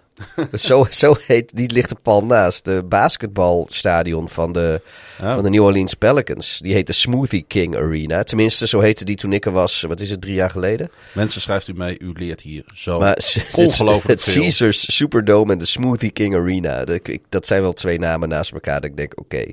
Ach ja, wij hebben hier ook het Mac uh, 3 Park Stadium en dat soort gekkigheid. Ja, niet, niet, ja, is in Nederland. Ja. Wij, nee, wij, volgens mij op dit moment heten we Nee, daar heb ik het over Zwolle. Hoe heten wij nu? Heten wij nu Euroborg? Hij of zijn we nog steeds het Mitsubishi nee. Forklift, Hitachi, Capital Mobility? wij heten gewoon Euroborg. Er zit geen sponsornaam meer op. Vind je dat ik Euroborg ook best een kutnaam vind? Ja, met de volksmond wel helemaal inge... Dat wel. Burgerd. Nou goed, volgende wedstrijd, uh, Klaas-Jan. De Washington voetbalteam uh, gingen, uh, ja, toch wel vrij kansloos onderuit tegen een toch wel hele sterke Buffalo Bills. Ik wou het jou nog vragen, aan het begin van de uitzending, laat ik je nu vragen. Uh, heel veel mensen die, die, die hebben het over de Rams als het beste team in de NFL op dit moment. Waarom zijn het de Bills niet? Omdat de Bills zich meteen vergalopperen op de Steelers. De Rams, nou op dit moment hebben de Bills laten zien dat ze zich kunnen vergalopperen. En de Rams hebben dat nog niet laten zien. Dus totdat er, en ook de Buccaneers, die natuurlijk ook heel hoog stonden, die, nou ja, die hebben nu, spoiler alert voor later in de podcast, die hebben van de Rams verloren. Um, totdat de Rams laten zien dat ze ook kunnen verliezen. En misschien zelfs slemielerig. Want dat is een beetje wat de Bills gebeurde tegen de Steelers in week 1. Uh, eh, is dat het beste team, vind ik echt. Ze, ze, ze zijn eigenlijk... Ja, die eerste helft tegen Indy, ga ik het weer zeggen, hebben de Rams het een beetje lastig gehad. Maar verder, ja, die, hebben die zijn nooit in gevaar geweest. En, en dat is dus de reden. dat er achter een uitslag meer zit dan alleen het sportieve. Dat bleek afgelopen zondag wel bij uh, deze wedstrijd. Josh Allen zal namelijk uh, nooit vergeten hoe hij gesteund is door Bills offensive coordinator Brian de Bol. Een offensive coordinator die heel veel lof krijgt na het uh, overlijden van zijn dierbare oma 13 maanden geleden. En Allen vertelde na de wedstrijd dat hij nu hetzelfde wil doen voor de Bol, die vorige week woensdag zijn oma verloor en het daar erg moeilijk mee heeft. Want de Bol werd namelijk opgevoed door zijn grootouders. Dat waren dus eigenlijk zijn ja, ouders. Dit is wel echt weer heel typisch Amerikaans, hè? Want weet je, ik gun niemand een sterfgeval in de familie. En uh, ik gun iedereen heel veel kracht en, en vriendschap en steun van de mensen om hun heen als ze dat hebben. Maar je oma of opa, je grootouders, laten we even eerlijk. In principe, als je leven loopt zoals het hoort te lopen, ga je op een gegeven moment je grootouders moeten begraven. Ja. Uh, ja, ik zeg niet dat het niet in, in, Nee. ingrijpend is. Nee, maar je, ik snap wel. Je kunt, je kunt natuurlijk. Ik snap ook wel dat het, het is een soort van verdediging. Kijk, als je kinderen zijn of je partner, Ja. weet je, dat vind ik toch heel anders. Nee, dat weet ik wel. Maar ik vind het is een soort van verdedigingsmechanisme ook van ons dat we op, op deze manier dat aanvliegt. Het is ook een beetje de Nederlandse nuchterheid om er op deze Ja. manier tegenaan te kijken. Maar goed, bij de bol ligt het dus net even wat anders, omdat hij opgevoed is door zijn grootouders. En ehm, Maar ik wil ook niks afdoen aan hun verdriet of nee, hun nee, nee, emoties. nee. Oh, hoor. nee, dat, dat, dat, dat zal ik je zeker niet toedichten. Maar wat ik dan wel mooi vind, is hoe het in elkaar klikt daar bij Buffalo. Hoe, dat ze hierover praten, dat Ja. ze hier open over zijn. Nou, dat, is, dat is dus wel inderdaad heerlijk Amerikaans. ja, maar, de- Want- maar het zit daar wel goed. ja, maar het, het werkt ook. Want Ja. teams komen ook dichter bij elkaar. En fans gaan er dan ook net wat beter achter staan. En kijk, Precies. hier geprobeerd, of nou ja, het is nu ESPN, maar Fox natuurlijk ook in het verleden. Ook wel eens met van. Ja, en speler X die heeft eh, eh, vorig weekend zijn- grootvader verloren. En die scoort nu een doelpunt en die draagt die aan hem op. Bla bla Ja. bla. En dat zit ook wel in voorbereiding. En wij zitten daar van, als je dan fan bent toevallig van de club van speler X. Dan hebben we zoiets van, oh mooi man. En dan zet je dat op Twitter. Nou vind ik mooi, heeft hij verdiend. eh, Mm. Bla bla bla, we steunen je. Maar het blijft er een beetje bij. Het blijft altijd een beetje bij het oppervlakkige. En het is dan wel zo inderdaad, als dit soort dingen gebeuren in Amerika en, en die networks gaan er een beetje aandacht aan besteden. En, en, en, wij die, natuurlijk. die, ja, wij ook nu daardoor. Maar die spelers die praten daarover, die teams die vertellen dat gewoon. De social media team die brengt daar een filmpje over uit en die wordt op Twitter en op Facebook en, en Instagram en, en weet ik veel waar allemaal geklapt. En iedereen vreet het op. En hier, ja, ik, ik, wat ik zeg, ESPN probeert het hier ook wel te doen. En misschien wel een beetje navolging van hoe het in Amerika gaat. Maar het is toch altijd een slap aftreksel van. Want hier werkt het niet. Want de meeste mensen zitten, zijn een beetje, denk ik, misschien wel net zoals ik. Van, eh, vroeg of laat ga je toch je, je, je grootouders of je ouders begraven. Mhm. Hoe lullig ook. Ja. Nou goed, daar werkt het inderdaad. En eh, laten we wel zijn, het blijft eh, bij Allen natuurlijk niet alleen bij mentale steun. Hij laat het zijn coach natuurlijk ook op het veld gewoon zien. Hij gooide tegen Washington voor vier touchdowns, rende er zelf ook nog één binnen. Ja, ehm, dit was alweer zijn vijfde career game met vier touchdowns en minimaal 300 yards passing. Alweer één meer dan het teamrecord wat op naam stond van Hall of Fame Jim Kelly. Is hij misschien eh, dit seizoen tot nu toe misschien wel de beste quarterback in de league? Ehm, nou, wat ik de afgelopen twee wedstrijden van hem heb gezien, is, eh, is onnavolgbaar. Ja, en wat, wat natuurlijk Mahomes, die, eh, die de gedoodverfde beste quarterback is, het afgelopen weekend Mhm. heeft laten zien. Was het twee, drie intercepties of zo wat hij gooide? Het was niet best. Twee uit mijn hoofd, ja. Maar eh ja, weet je, gewoon, gewoon even lekker, lekker populistisch. Op, na drie weken is hij de beste quarterback tot Ja. dit seizoen tot nu toe in de is- NFL. en het is niet alleen dit seizoen natuurlijk, hè. Want hij, het, het kondigde zich Nee, dat, vorig dat jaar klopt. natuurlijk Dat al klopt. aan. Het, het komt, niet, komt niet uit het niets. Maar ik, ik, ik denk dat hij over de eerste drie wedstrijden de beste quarterback is van het seizoen. Ook al heeft hij een wedstrijd verloren. Ja. Met zijn eh twee-yard touchdown run in het vierde kwart ehm, pakte hij alweer zijn 26e eh, rushing touchdown in zijn toch nog relatief jonge carrière. Daarmee brak hij het franchise record voor quarterbacks dat op naam stond van Jack Kemp. Die voor Buffalo speelde van 1962 tot 1969. En diezelfde Jack Kemp, het is bijna een soort van mini Who's That Man. Ik heb even getwijfeld of hij het niet moest worden. Eh, die eh, werd later minister onder president Bush senior. Hij kan nog altijd op de shortlist, hè? Hij heeft een geweldig verhaal, deze man. Hij was eh, president van, als ik me niet vergis, van Wonen Oké. in dat kabinet. Ehm, zoals wij of kabinet, die, eh, die, kennen ze helemaal in, in die regering. Wij hebben daar die, Administration. wij hebben daar die koerhuis voor. Hè? Dat is die Lurch van de Adams Family. Of is die staatssecretaris? Oh nee, die is gewoon Kamerlid van de VVD. Voor wonen. Oh, die. Ik vind hem altijd lijken op Lurch ja. van de Adams Family. Ja, die gaat ook af en toe wat onzin, hè? Ja, die is. Maar goed, laten we het daar niet Nee. over hebben. Dit is geen podcast over politiek. Sorry, Angelo. Ik weet dat je dat graag wil. Hey, eh, Ron Rivera, de enige vriend van de show, die eh, zei voor de wedstrijd dat ehm, dit voor Washington een echte graadmeter was. Nou, die is van een koude kermis thuisgekomen. Ja, ik, dat vind ik wel weer jammer. Ik zag wel dat. eh, dat hij volgens mij in, in. Was het deze week dat hij was wezen golven met die. met dat blonde meisje die altijd al die teams nadoet in de, in de Zoom call. Volgens mij is, is, is zij. deze week of vorige week is zij met Ron Rivera wezen golven. Oké. Dat heeft eh, blijkbaar ook niet geholpen. Zij mag wel vriendin van de show worden trouwens. Ja, Annie, Annie Agar of zo heet ze. Ja, zoiets. Hij zei na de wedstrijd, zei hij in ieder geval, we got our butts kicked. That's, uh, yeah, uh, that's true. En we hebben best wel met, eh, met respect over Taylor Heineke eh, gesproken. Ehm, maar hij viel toch wel een klein beetje door de mand hè, tegen de Buffalo Bills. Als je maar 14 passes aan laat komen in de hele wedstrijd. Eh, twee intercepties gooit. Ook twee touchdowns, moet wel gezegd worden. Maar goed, je krijgt altijd kansen. Ehm, ja, dan heb je het gewoon niet zo goed gedaan. En Nou, weet je, ik, volgens mij heeft hij het, als je het procentueel bekijkt, heeft hij het eh, in ieder geval niet minder gedaan dan eh Hurts van de Eagles. Hij heeft iets minder passes, maar ook uit veel minder pogingen. Want hij heeft 24 pogingen. Hurts had er volgens mij hoog in de 30. Ze hebben ook niet zo heel veel op het veld gestaan, Washington. Nee, en hij heeft dan wel 100 yard minder gegooid. En daar de twee touchdowns, twee interceptions zijn hetzelfde. Maar ik denk dat, ik heb geen idee hoe een cornerback rating was. Maar ik denk dat het misschien niet eens zo heel veel verschilt. Nee, maar het is gewoon allebei niet zo goed. Nee, Eh, en wat, wat, eh, waar we het al over hadden, de Washington defense, ja, die is in, met, in vergelijking met vorig jaar natuurlijk bezig aan een dramatische seizoenstart.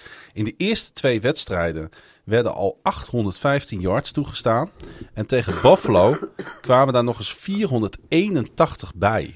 Ja, nu is het wel zo dat eh, de defense van jaar tot jaar eh, slecht eh, meegaat. Dus als jij de, de absolute nummer 1 defense bent in het ene seizoen, dan is de kans dat je dat het seizoen daarna ook weer bent niet heel groot. Ja, maar de, Maar het is wel vaak wel zo dat je dan nog steeds volgend seizoen een top 5 of in elk geval een top 10 unit bent. ja, de, de, En- de Klein die nu En eh, dat, dat zie je bij Washington op dit moment niet. En het is ook niet zo alsof zij dit vorig jaar gedaan hebben met een groep van aging veterans die nu allemaal over de hill zijn. Het was een vrij jonge groep. Ja. En eh, dan vandaar dat iedereen ook dacht van, nou ja, want vaak is het zo met defense dat op het moment dat ze de, de allerbeste defenses, zoals, eh, ja, dat zijn vaak, daar zitten vaak wat, wat veteranen bij die dan over de hill zijn eh, of, of op een gegeven moment decline kennen. Zag je met Ed Reed bij de, bij de Ravens. Op een gegeven moment werd hij gewoon wat ouder. Ja. Hetzelfde geldt trouwens ook voor, eh, eh, voor, voor Lewis. Bij de Bears zag je dat er ook met... die hadden jarenlang hadden ze een hele goede defense. Maar op het moment dat zo'n Urlekker en, en Lance Briggs en zo... Dat, en, en Charles Stillman, dat die ouder worden... Ja. dan wordt het ook minder. Eh Seattle net zo. Ik wou het net noemen inderdaad. Maar eh, zij waren hun eerste hele goede jaar met een hele jonge groep. Dus dan verwacht je toch dat, nou ja, wat ik net zei over de, de Ravens en de Seahawks en de Bears, die toch een aantal jaren lang eh, met, door, de, door dezelfde coregroep bij elkaar te houden, gewoon heel lang ieder jaar wel een top 5 unit hadden. Ja. Maar Ja. het, is, het is nu om je helemaal kapot van te schrikken in ieder geval. 29 first downs stonden ze toe in deze wedstrijd Ja. aan de Bills. Echt, nu, eh, nu zijn de Bills natuurlijk ook wel, wel Super Bowl kandidaat, maar Mhm. dan nog moet je gewoon een beetje normaal doen. Washington reist af naar Atlanta en de Bills ontvangen de Houston Texans. Dan kunnen ze wel stats padden, theoretisch, die Zo. verdediging in Atlanta. Zo. En de Bills eh, Ook. trouwens ook. Ja. De Miami Dolphins eh, speelden een, een prachtige wedstrijd bij de Las Vegas Raiders. Speelden ze vorig jaar ook al. Ehm 28-31. Ja, dat was vorig jaar inderdaad ook zo'n toffe pot. En dat Ja. was nu weer zo. Eh, vorig jaar was nog die pot waarin eh, Tua en, en eh, Mhm. Fitzpatrick de hele tijd Omste afgewisseld. Een beetje om de beurt. Ja, ja, en kwam het ook aan op, op zo'n last minute play. Eh, nu kwam het aan op overtime. En de Raiders wonnen uiteindelijk dankzij een, eh, een tweede field goal in overtime. Hè, want beide teams die wisten een field goal binnen te schieten. En uiteindelijk was het, eh, kregen de Raiders nog een keer de bal met ongeveer 2,5 minuut op de klok. En ze speelden het spelletje goed uit, hè? Ja. Nee, dat, dat, ja, dat ging, ging hartstikke goed. Ik ben even een beetje afgeleid. want Ik heb zo'n opkomende nies die er nog niet doorkomt. Maar hij hangt dan... Snap je wat ik bedoel? Ja, en, Nou goed, ik ga gewoon door. en dat mag allemaal eh, in deze podcast. eh. Ehm, dus het respect dat je er zit is groter dan het probleem wat ik met een, eh, met een nies of een kurk ja, nee, maar goed, het is zo irritant praten als je... de- maar Kijk, nu is hij langzaam weggezakt, dus het is nu weer oké.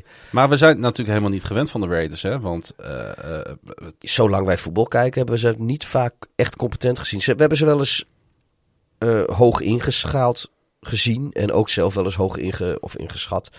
En dat ook zelf wel eens gedaan, en vielen ze weer tegen. We hebben ze wel eens eh, verschrikkelijk mooie wedstrijden zien winnen. Vorig jaar nog tegen de Chiefs bijvoorbeeld. Eentje dat je, die is over de, over de streep trokken. Maar Ja. dit seizoen lijkt het... eh, ja, we, we deden ook allemaal lacherig over... eh, eh, eh, over de hun coach, ja, nee, over hun draft picks. ik, ik kon even, even John Gruden. John Gruden, ja sorry. ik, we deden lachen over John Gruden.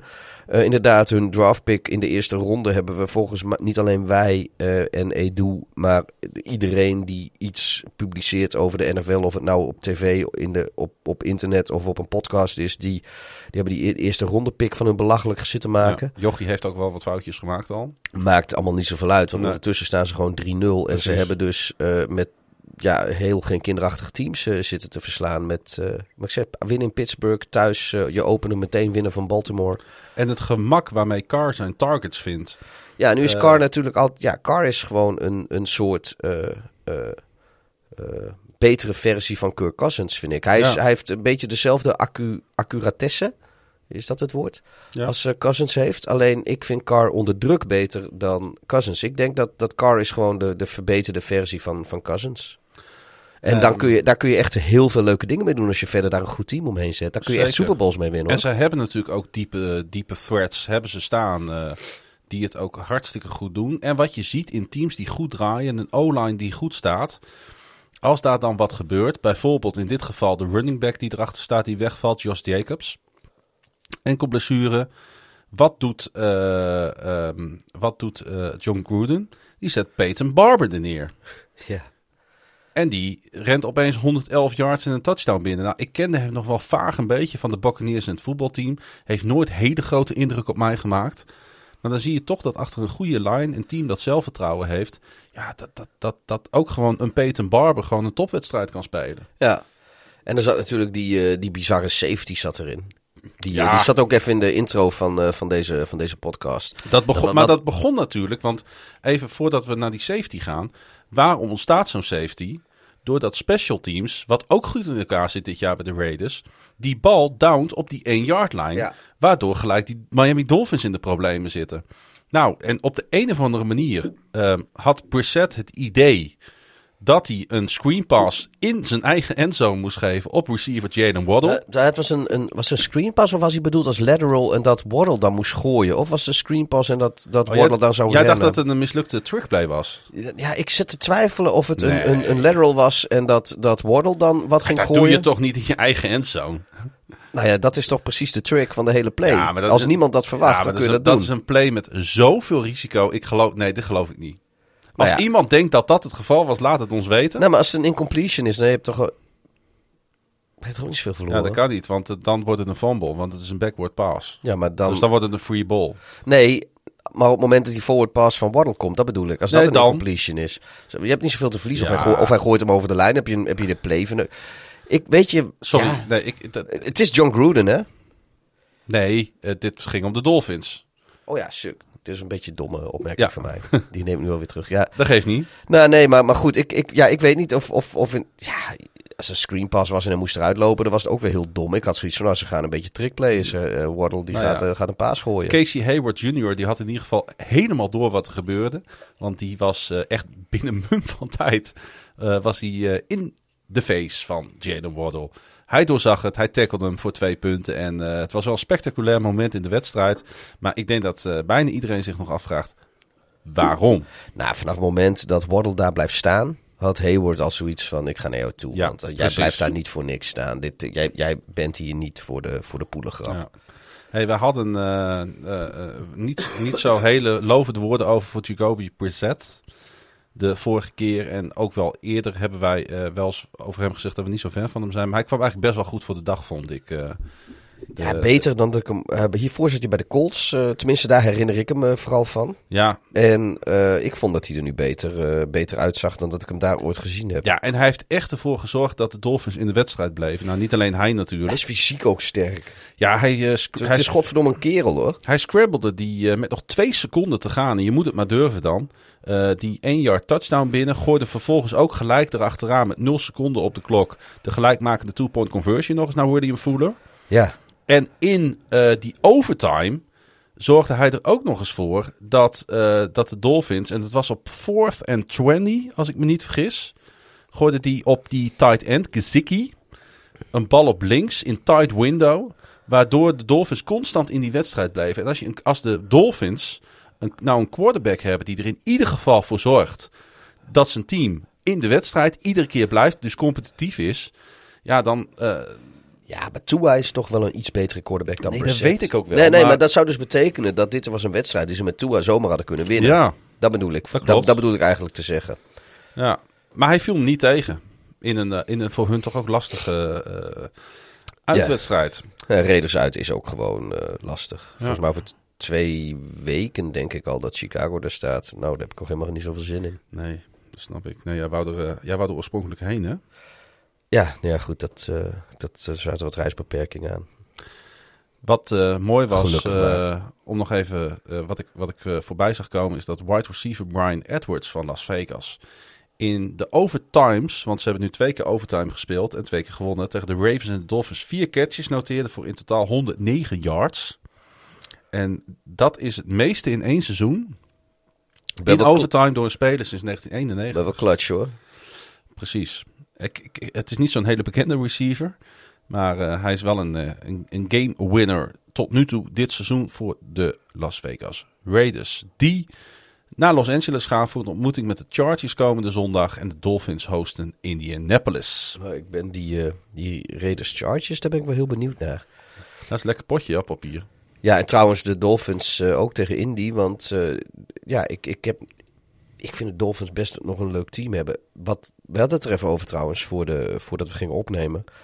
Dat dus Adam Gase en eh, nu Brian Flores, dat die allebei na 35 wedstrijden hetzelfde eh, 16-19 record hebben. 16 gewonnen, 19 verloren. Terwijl Adam Gase, nou, die is daarna naar de Jets gegaan. Nou, laten we niet doen alsof dat een succes was. Nee? Eh, daarvoor zat hij bij de Bears. Dat was wel een succes als offensive coordinator. Heeft hij een heel goed seizoen gedraaid. Statistisch in elk geval, de Bears offense.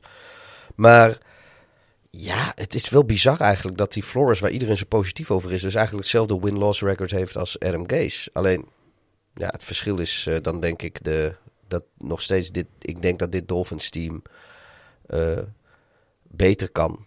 Meer potentie heeft en nog steeds een klein beetje op de achtergrond in opbouw is. Ja, ze zijn er nog niet, maar Nee. ik, ik, ik denk wel dat, dat, eh, dat, dat er meer is om naar uit te kijken onder Flores dan dat er was onder Gase.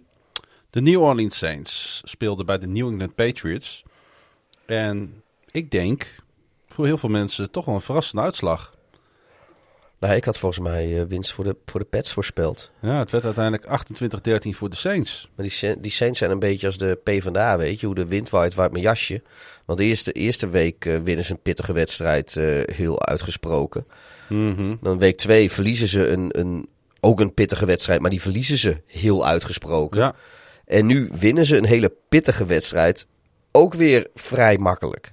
ja, dat is heel raar. ja het is, het is, het is Er een inderdaad... pijl op trekken, man. Nee, absoluut niet. En eh, wat in ieder geval wel bleef staan, is dat ik Jameis Winston, en dat past niet zo goed bij hem, een ongelooflijk efficiënte wedstrijd vond spelen. Ja, net als week 1. ja, Toen was hij ook zo fucking goed. ja, maar dat is natuurlijk niet hoe we hem kennen uit het verleden. Dat is ook niet hoe we hem vorige week gezien hebben. Nee. Toen, toen de Saints een, een, een, een onder eh, Sean Payton eh, eh, low aantal yards hadden. Nog nooit waren de Saints zo slecht in 15, 16 jaar als, vorige tegen de week. Panthers. Nou ja, weet je, dat, eh, dat is trouwens wel... En nu winnen ze even in New England. Even credits naar de Panthers. Weet je nog dat eh, Mhm. van, de, van, de, van, de, van de teams van de laatste eh 20, 25 jaar, zeg maar, de huidige NFL en de huidige regels, dat de 2000 Ravens worden als een van de beste run defenses in elk geval gezien. Met, eh, met hoe weinig yards ze weggaven in de Ja. wedstrijd. Op dit moment zijn de, dit is dus niet deze wedstrijd, maar het gaat even over de Panthers. Op dit moment zijn de Panthers bezig dat record, ik geloof met 400 yard voor een, over een heel seizoen te breken. Ja. Ja, dat, dat gaan ze niet volhouden natuurlijk. Maar even om aan te geven hoe verschrikkelijk... Volgens mij hebben ze, er is nog geen team geweest in de eerste drie weken... die meer dan 50 yards tegen ze gerund heeft. Maar goed, dus dat... ver- Om even af te Dat doen aan dat, zeker wat. dat Ja. de Saints... eh, eh, dat die er zo hard afgingen tegen de Panthers... dat dat niet per se wat hoeft te zeggen. New England eh, staat in ieder geval wel voor een record. Wat ze heel lang niet gewend zijn. Er zijn mensen die bij de Patriots op de tribune staan die nog niet geboren waren. De laatste keer dat New England 0-2 at home was. Namelijk dat was in 2000. Het eerste seizoen van Bill Belichick als coach van de Patriots. Ehm, en ehm, dat betekent dus ook dat de Patriots nu dus ehm, eh, op 1-2 staan. Ja, maar dat zijn de beste teams. Ja, dat is ook wel weer waar. Ja, goed, ik, ik, ik was niet zo. eh, Nee, ik, ik, ik, ik ben ook niet onder... Weet je, ook hier weer denk ik dat ik... ik de Patriots zijn denk ik eh, met alle respect niet zo goed als dat we dachten dat ze Mhm. waren. En ook al verliezen de Buccaneers met Brady bij de Rams. Het, het, vooralsnog lijkt het er dit seizoen weer op dat... eh, Niks ten nadele van Bill Belichick. Die is gewoon heel goed en die kan van, van, van matige spelen stoppers maken. Maar het, was, het lijkt er nog steeds op dat het Tom Brady's team was. ja. Dat hij, de, hij echt de X-factor was in dat team. Het was in ieder geval niet Mac Jones, eh Mac Jones zijn team. Hij stond constant onder druk deze wedstrijd. Gooide drie intercepties, waarvan twee leidden tot een Saints touchdown. Nou, dat zijn hele dure. New Orleans sekte Jones ook nog eens drie keer. En elf keer wisten ze bij hem te komen voor een hit. En uiteindelijk eindigde Jones de dag met 30 uit 51. Dus hij heeft het wel geprobeerd. Maar dat is logisch als je op achterstand staat. Voor 270 yards en één touchdown. En dat terwijl de Saints het ook niet zo makkelijk hadden. Want in op die O-line misten ze eh, eh, een hele belangrijke speler. Center Eric McCoy. En left tackle Terran Armstead. Misschien wel een van de beste left tackles in de league. Die eh, viel in het eerste kwart uit met een linker elleboogblessure. Dus het was ook niet zo dat bij de Saints alles maar mee zat. Nee. Ehm, ja. En natuurlijk, hier was ook weer een halftime tribute. Julian Edelman, Ja, die in eh, april nog zijn pensioen aankondigde na elf seizoenen. voormalig Super Bowl MVP. Ja, van Super Bowl 53, hè. Die, eh, die werd geëerd in, in de rust. Wat, wa- welke was 53? Tegen die, I- was dat tegen de Eagles? Nee, want nee, want toen was Nick Foles de MVP. ja. Tegen de Rams kan ik me niet voorstellen dat de receiver eh, MVP werd. Dus dan was dat tegen de Atlanta Falcons, denk ik. Ik denk dat het wel tegen de Rams was. Ja, het was tegen de Rams. Er zat om- omdat hij de enige touchdown gemaakt heeft. Ja, en omdat het natuurlijk eh, al- qua aanvalspel was het natuurlijk allerbelabberdst niet om aan te gluren. Die, Ja, maar eh, dat was uit de uitgelegen gelegenheid om een verdedigende speler Super Bowl MVP te maken. Ja, Ja, ik, ik heb die wedstrijd wel gekeken hebben, hoor. maar, Nee, ik eh, heb die wedstrijd wel gekeken, maar ik, eh, ik, eh, ik, ja, ik vind dat schandalig. Dat, nou, dan, dat is dit eh, Super Bowl MVP met een asterix. Ja. Wat mij betreft. Sorry eh, Edelman, geweldige carrière, hartstikke mooie ring, is nog steeds evenveel geld waard. Maar wat mij betreft heb je, is je MVP-uitverkiezing een, heeft een, een sterretje erbij. Ja, ik zit even te kijken of ik daar nog wat van eh, kan terugvinden. Hij ving in deze wedstrijd eh 10 eh, ballen voor 141 yards. En aan de andere kant, dan denk ik, ja goed, hij ving natuurlijk ook een, een touchdown. Maar Brandon Cooks ving in die Super Bowl 8 ballen voor 120 yards. Dat zat er natuurlijk niet eens zo heel ver Wat, vanaf. hè? wat deed Aaron Donald die Super Bowl? Ja, dat weet ik niet, joh. Nou, nee, maakt ook niet uit. Ik vind gewoon, ehm, Nou, je hebt op zich een ik punt. ben team defense, weet je. Af en toe mag er, Mhm. Er zal ook nooit een, een NFL MVP naar een verdediger gaan. Of je moet echt met 400 sacks gaan komen of zo. Of, eh, of, of, of, of 25 pick sixes, weet ik veel. Maar eh, dat mag best wel eens. Want ik vind dat, eh, Hmm. dat hem wel iets... Het verdedigen wordt ook steeds moeilijker gemaakt. Ieder jaar opnieuw met regelwijzigingen.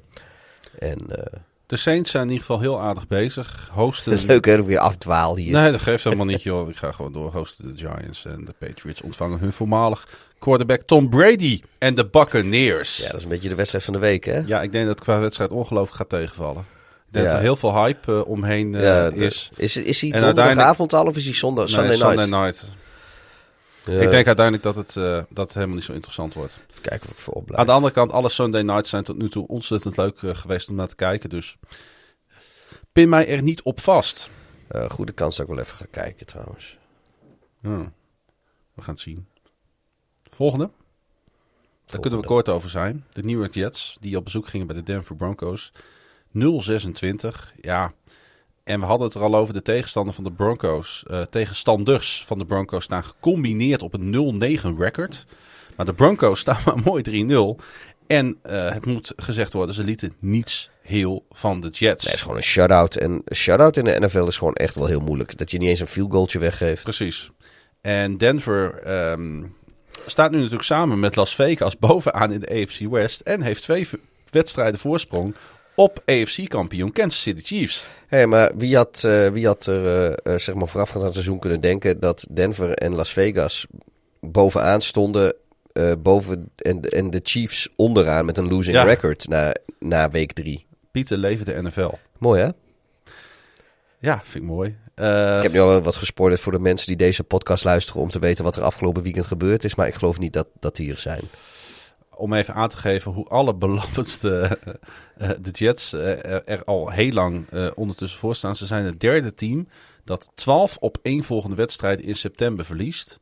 En ze voegen zich daarbij, daarmee bij de 94-97 Saints en de 2007-2010 Rams. Die, en dat laatste team bezit het record met 13 op één volgende verliezen in september. Dus ja, wij kijken altijd heel erg uit naar een nieuw seizoen van onze teams. Ja, Die zal maar fan van de Jets zijn. nou moeten we Edu maar weer eens uitnodigen. Ja, misschien kan die zijn licht erover laten schijnen. Huh? hey, die Broncos defense, eh, Pieter. Ja, nee, dat, dat is, die is gewoon weer ouderwets. eh Hoe goed is het om Von Miller weer in actie te zien? dat is heel lekker. Fijn is dat, hè? Hij eh, noteerde alweer zijn vierde sack. En ehm, ik geniet ook ontzettend van, eh, van die linebacker daar, Alexander Johnson. Ehm, die echt een magistrale wedstrijd, wedstrijd, had. Eh, twee sacks, twee tackles voor loss, twee quarterback hits, een pass break-up. Het zijn van die linebackers, ja, ze, ze doen me een klein beetje denken aan de goede tijden van Ray Lewis. Ze zijn overal, ze zitten overal bij, ze vliegen over het veld. Ehm, ja, eh, de, de Denver Broncos zijn als ze defense spelen en je houdt van defensive voetbal een heerlijk team om naar Ja. te kijken. Ik zie wel dat, eh, dat drie van de laatste vier shutouts van de Broncos tegen de Jets waren. Ja, Dus, deze, dus als, je, als je ooit had willen inzetten op een shutout, dan was dit wel, wel de wedstrijd om dat te doen, denk ik. en dat is best knap als je niet bij elkaar in de divisie zit. Nee, maar dat toont wel aan over hoe, eh, hoe goed de, de, de Denver Broncos defense eigenlijk is over de afgelopen nou, het is zes, zeven jaar. dat, Mhm. ze, dat ze echt heel serieus goed zijn. Nou ja, misschien zelfs al wel wat langer. Met een paar mindere jaren erbij. Ja, ja maar dat was, maar dat was dan, ja, bouwen, maar hè? dat was dan vooral omdat de, dat de offense dan eh, heel slecht was. Ja. En eh, ja, weet je dan, als je als defense gewoon, eh, weet ik veel, zeg maar 40 minuten van het uur op het veld staat. Nee, je moet gewoon een offense hebben die, die zorgt dat je defense maar 20 minuten op het veld staat. En als de Broncos die maar 20 minuten op het veld staat, ja, dan eh, zijn ze onverslaanbaar. Als defense tenminste. Ja. Dan, dan, dan kun je iedereen heel lastig maken. Teddy Bridgewater die blijft efficiënt voor de dag komen. Ik denk dat hij, als je hem als fantasy quarterback opstelt, dat hij een beetje teleurstelt. Ja, want ze heeft geen touchdown passes gegooid. Met het aantal- 26 punten Ja. en dan geen touchdown passes. Ik denk dat men, ik heb mensen geadviseerd, of specifiek gezien één persoon geadviseerd om, eh, eh, wat was het? Stafford tegen de Bronco of eh, tegen de Buccaneers Mm. of, of Bridgewater tegen de Jets. En ik heb gezegd, nou, Bridgewater tegen de Jets doen. Ja, Ik was- vond dat dat op voorhand ook een hele goede verdediging. Jij was het ook met me eens. ja, ik was het met je eens inderdaad. Maar achteraf hebben we gewoon zwaar ongelijk gekregen. Achter, ja, wou ik zeggen, achteraf eh, eh, hebben wij daar. zo blijkt maar weer dat. er is een reden dat ik geen fantasy meer speel. Er is een reden dat ik al mijn fantasy wedstrijden verloor. De Jets ontvangen de Titans en de Broncos spelen opnieuw thuis. En nu tegen de Baltimore Ravens. Dan De, Want tenminste een test voor de defense. dat is waar. De Los Angeles Chargers tegen de, in Kansas City tegen de Chiefs. Op Arrowhead. Op Arrowhead. eh, wat goed gevuld was. 30-24. Dat betekent dus dat Kansas City voor de tweede keer op rij verloor. En nu zijn ze 2-1. Ja, 1-2. Oh ja, sorry. Ja, ja, Chargers ja, ja, 2-1. nee, ja, je hebt gelijk. Ja, 1-2. Ik, ik Ja. ben niet zo scherp hoor. moment van de wedstrijd was, wel, eh, was toch wel toen de Chargers voor de vierde keer een turnover hun kant op zagen gaan. De coach van LA, Brandon Staley, die kwam ehm, daarmee voor een cruciale fourth down call te staan. Met minder dan een minuut op de klok moest hij zijn kikker het veld opsturen voor een 48-yard field goal. Terwijl diezelfde kikker, Vis, Viscaino, Viscaino, we weten het nog steeds niet, eerder nog een extra point miste. Of moest hij toch de, ballen, eh, de, de, bal in de handen van Justin Herbert leggen. Het laatste gebeurde en het eh, bleek een goed plan, want Herbert gooide een prachtige jump ball. Die een pass interference call op Chiefs DeAndre Baker tot gevolg had. Vervolgens kon hij Mike Williams voor een, eh, vinden voor meerdere completions. Inclusief natuurlijk die touchdown met nog 32 seconden te gaan. Ja, ik, eh, ik, ik, eh, ik, we hebben de Chargers zijn natuurlijk genadeloos afgemaakt als het ging om klokmanagement en coach decisions vorig jaar. Ik denk dat we nu, en daarom benoem ik dit ook specifiek zo, nu hebben gezien hoe het wel moet. Met Brandon Staley. Ja, Ja. Die heeft ook al een, een één klokmanagement foutje gemaakt trouwens dit seizoen. Dat moet wel eerlijk gezegd worden. Maar eh, eh, eh, als de Chargers ook nog eens goed geleid worden vanaf de zijlijn, ja, dan, dan wordt het al leuk. En zeker natuurlijk omdat ze die Justin Herbert daar onder center hebben staan. Vier touchdowns, geen enkele interceptie. Ja, ik zeg, ehm, ik zeg het wordt leuk in die divisie. Ja, dit is, dit is wel een beetje wat we nodig hebben. Om, om, we dachten van, nou, de Chiefs die lopen weer met de divisie weg. En daaronder wordt het spannend tussen de Chargers en de Broncos. En, Ja. maar Je moet ze nu gewoon alle vier moet je ze meetellen. hè? Op dit moment. voor- voor- ja, Dat is de momentopname. we hebben nog eh, 14 eh, wedstrijden gaan. Ah. Maar, ik, nee, maar ik vind dit, dit maar dat, daarom is het leuk. Kijk, als, als iedereen op 1-2 stond daar of zoiets. En, en de Chiefs stonden er op 3-0. Dan heb je ook zoiets van. Juist. Maar goed, de Ik Chargers... denk wel dat dit de sterkste divisie is in, in voetbal op het moment. We dachten van tevoren de NFC West, maar ik denk dat de AFC West de, de sterkste divisie is op dit moment. En de, de records bewijzen dat wel een beetje. Ook al staan de Chiefs op 1-2. Een, een ander zou het misschien scorebordjournalistiek noemen. Ja, ik bedoel, nou ja, nee. Want als we alleen scorebordjournalistiek zouden doen, zou ik zeggen van de Chiefs zijn net zo goed als de Bears. Want die hebben allebei een 1-2 record. En dat is niet. Ik, ik, ik eh, was je ook een beetje uit de tent aan het lokken. Sorry daarvoor. Nee, ik vergeef je. De Chargers die, eh, hebben, van hun, hebben hun, nu van hun laatste vier tripjes naar Kansas City er drie gewonnen. Dat zegt natuurlijk ook wel wat. En eh, ja, de, de, de, de, de Chiefs hebben het moeilijk. Mahomes weer intercepties gegooid. Twee stuks ja. deze keer. Ehm, ja, eh, ehm, ehm, ik denk dat ze daar... ja, wat, wat, wat is eigenlijk... Nou ja, ik, ik- er, er is niet per se iets mis natuurlijk bij de Chiefs. Nou, weet je, Dat is het natuurlijk ook niet. Ik denk wel, normaal gesproken is het zo'n geoliede machine. En ook al komen ze op achterstand, wat we heel vaak gezegd hebben, ze gaan, bl- blijven heel rustig, blijven ze gewoon bouwen aan die Juist. voorsprong. En uiteindelijk komt hij er. En vaak is het voor het begin van het vierde kwart al, al wel redelijk in, in ook deze wedstrijd weer, hè? Kwamen ze weer terug Ja. tot 24, 24. Ja, maar toen, toen kwam toch, kwamen de, eh, eh, de Chargers bleven hangen.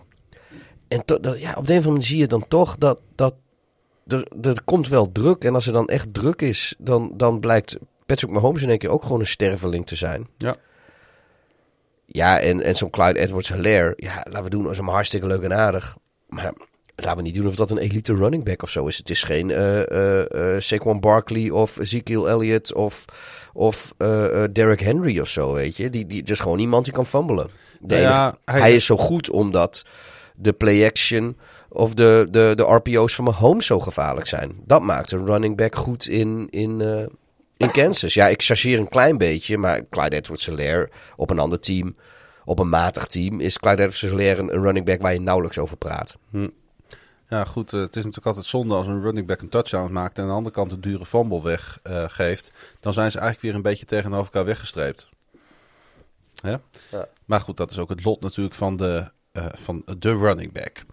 Ehm, de Chargers die ontvangen dus de ongeslagen Raiders, tof pot. En de Chiefs die reizen af naar Philadelphia. En er was nog wat nieuws te melden over de Chiefs. Want voormalig All-Pro wide receiver Josh Gordon... die heeft eh, bij Kansas City getekend. We hadden het er al over. Ja, alsof Mahomes niet genoeg targets had. Ja, en eh, ik, eh, ik sluit niet uit dat we hem al heel snel, misschien wel komende week, eh, weer op een NFL-veld gaan zien. Is hij aan het ringchasen? Ja, Ik denk het wel, dat zou kunnen. Maar Ik- Kansas City heeft nu ook gewoon een hele duidelijke beslissing gemaakt om met hem in zee te gaan. Ja, ja, ja. Dus het is niet alleen van zijn kant. Kansas City ziet dus iets in hem. Want anders eh, halen ze hem er niet bij. Ik had, ja, even los van cap-posities, ik had het wel iets gevonden voor de Buccaneers eigenlijk. Hmm, Ja. Dit is wel iets, weet je, waar Brady wat mee kan. Zo van, zo'n enfant terrible. En eh, Het is natuurlijk wel zo dat Chiefs wat, eh, wat dun bezet zijn op wide receiver. Dus een Ja. move op wide receiver is dan wel weer op zich te verklaren. Dat het True. deze wide receiver is. we gaan het zien. Ik hoop dat hij Ja. een seizoen lang nuchter kan blijven. We hadden al, al veel lof, meerdere keren deze podcast, maar ook de afgelopen weken, voor de Carolina Panthers. Die hadden natuurlijk geen hele lastige pot op het programma staan. Dat was de Thursday Night Football. Gaan we nog heel even op terugblikken. 24-9, geen geweldige wedstrijd. Maar goed, mm, geen geweldige wedstrijden. Die moet je ook winnen. En David Mills die speelde op best wel solide bij de, bij de Texans. Maar die run attack van de Texans, die is echt zwaar onder de maat. Dus die Mills die kan wel aardig voor de dag komen. Maar als je ja, eh, eh, niks met je running game kan, Nou ja, dan, dan- staat hij, dan staat hij ook in zijn, in- staat hij ook wat te zwemmen. Ja, als, je veld. geen, als je geen running game hebt, dan moet je een, echt een elite quarterback zijn Ja. om er iets van te maken. Kijk, eh, de Aaron Rodgers lukte dat in Green Bay seizoenenlang met zonder running game. Het is Stafford in Detroit gelukt. Maar je hoeft van Davis Mills, kun je, kun je gewoon niet verwachten dat hij nu al speelt als een, een, een ervaren Rodgers of een ervaren Stafford. Nee. Dat, is, dat is gewoon niet realistisch. En wat er gebeurde, omdat eh, die run game niet loopt en omdat die run defense ook zo sterk is, kwam Mills ook constant in die, ja, je noemt dat in het Engels die tough down en distance situaties. En je mag inderdaad niet van hem nu al vragen dat hij constant dan met de oplossing komt. Zeker niet als je ziet wat er eh, voor hem op de line Oh, staat. ja, laten we ook niet doen alsof of, of die omringd is door, eh, door, door Nee. geweldig talent of zo. Maar eigenlijk is dat wel jammer. Want er zit ergens, zo, zie, je, zie je wel potentie bij hem. Davis, ja, maar dat, dat, dat, dat, ja, nou ja, goed, ik heb het vaker gezegd. Davis Mills is eigenlijk eh, is een van die quarterbacks waar ik eh, nog wel best naar gekeken heb. Meer nog wel dan naar eh, de, de Zach Wilsons en de Trevor Lawrence. Simpelweg Ja. omdat eh, ik voor de draft dacht dat dat wel eens iets voor de Bears kon zijn in de tweede ronde.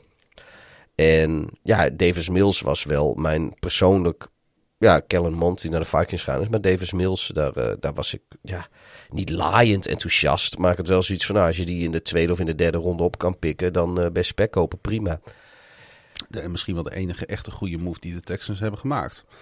Sam Darnold, aan de andere kant, we zeiden het al, hij wordt met de week beter en groeit hij eh, beter in zijn rol bij de Panthers. Gooide voor 304 yards, rende twee touchdowns binnen en deed daarmee ook een beetje dat het ontbreken van running back Christ- Christian McCaffrey vergeten. Ja, die was, weer eens, eh, die was er weer eens niet bij. Nee, nee, en dat gaat de komende weken ook niet, eh, niet gebeuren. Hij is Ja. niet voor het hele seizoen oud, maar Nee, maar ik, ik, dat, dat is ook. Ja, ik ga nu toch een beetje op fantasy hebben. Iedereen doet dat net of. Ook dit jaar weer. Christian McCaffrey is, is, is je eerste ronde pick. Wanneer is hij voor het laatste heel seizoen fit geweest dan? true. The best ability is availability. De Texans hebben de lastige uitwedstrijd bij de Bills voor de boeg. En de Panthers die hebben ook geen makkelijke uitwedstrijd op het programma staan. Want zij reizen af naar Dallas. Nee, daar hebben we het inderdaad net over gehad. Wat een leuk potje. Ben ik ben best benieuwd naar. Ja. Nou, die Texans die gaan het gewoon smerig aan de broek krijgen. Daar eh, maak ik niet zoveel zorgen over. Nee, de andere zwakke broeder in die divisie, dat zijn natuurlijk de Jacksonville Jaguars. Die met 31-19 onderuit gingen tegen de Arizona Cardinals. In een wedstrijd waarvan alles gebeurde. Maar goed, dat is bijna iedere wedstrijd van de Cardinals. Hè, die geven wat weg. Ja. Die scoren wat, maar het is wel iedere keer ontzettend leuk om naar te kijken. Maar als je dan kijkt, eh, het, het, tuurlijk, kijk, punten zijn punten en touchdowns zijn touchdowns. Maar eigenlijk had dit gewoon 31-12 of zo moeten zijn. Of weet je, die, die, zo'n zo'n zo'n missed field goal return. Dat eh, kan gebeuren, maar dat, dat zegt niet per se... Weet je, dit, laat ik zo zeggen. Het, de score, ook al is het er 12 punten tussen... Dat is meer dan wat er op het veld, eh, of dat is minder dan wat er op het veld aan, aan kwaliteit tussen zat. Dat bedoel ik eigenlijk. Ik zat een beetje naar deze wedstrijd te kijken met een schuin oog. En later heb ik ook een beetje die teams naast elkaar gezet. En dan kom je er toch wel achter dat op bijna iedere positie de Arizona Cardinals een betere speler hebben staan dan de Jacksonville Jaguars. Ja. Op papier is het niveauverschil zo groot dat, dat ja, eh, weet je, alleen al eh, die cornerback van de Cardinals, Byron Murphy die twee passes intercepten, waarvan hij één eh returnde voor een touchdown naar een uh, botched eh, eh, flea flicker. Ehm, Kyler Murray tegenover Trevor Lawrence. Je mag eigenlijk quarterbacks niet tegen elkaar, over, tegen elkaar zetten, omdat ze niet op hetzelfde moment op het veld staan. Nee, ze speelden niet tegen elkaar. Maar als je dan ziet eh, hoe, hoe Murray beweegt, Ja. eh, hoe hij zijn targets vindt, hoe hij zelf op, op weer geweldige Nee, wijze maar een dat, touchdown dat is het dus. Die, die Trevor Lawrence, die, die werd benoemd als de grootste, het grootste quarterback talent sinds, weet ik veel, Peyton Manning of zo. Of in ieder geval sinds Andrew Locke. Die, die speelt gewoon als een rookie. Ja.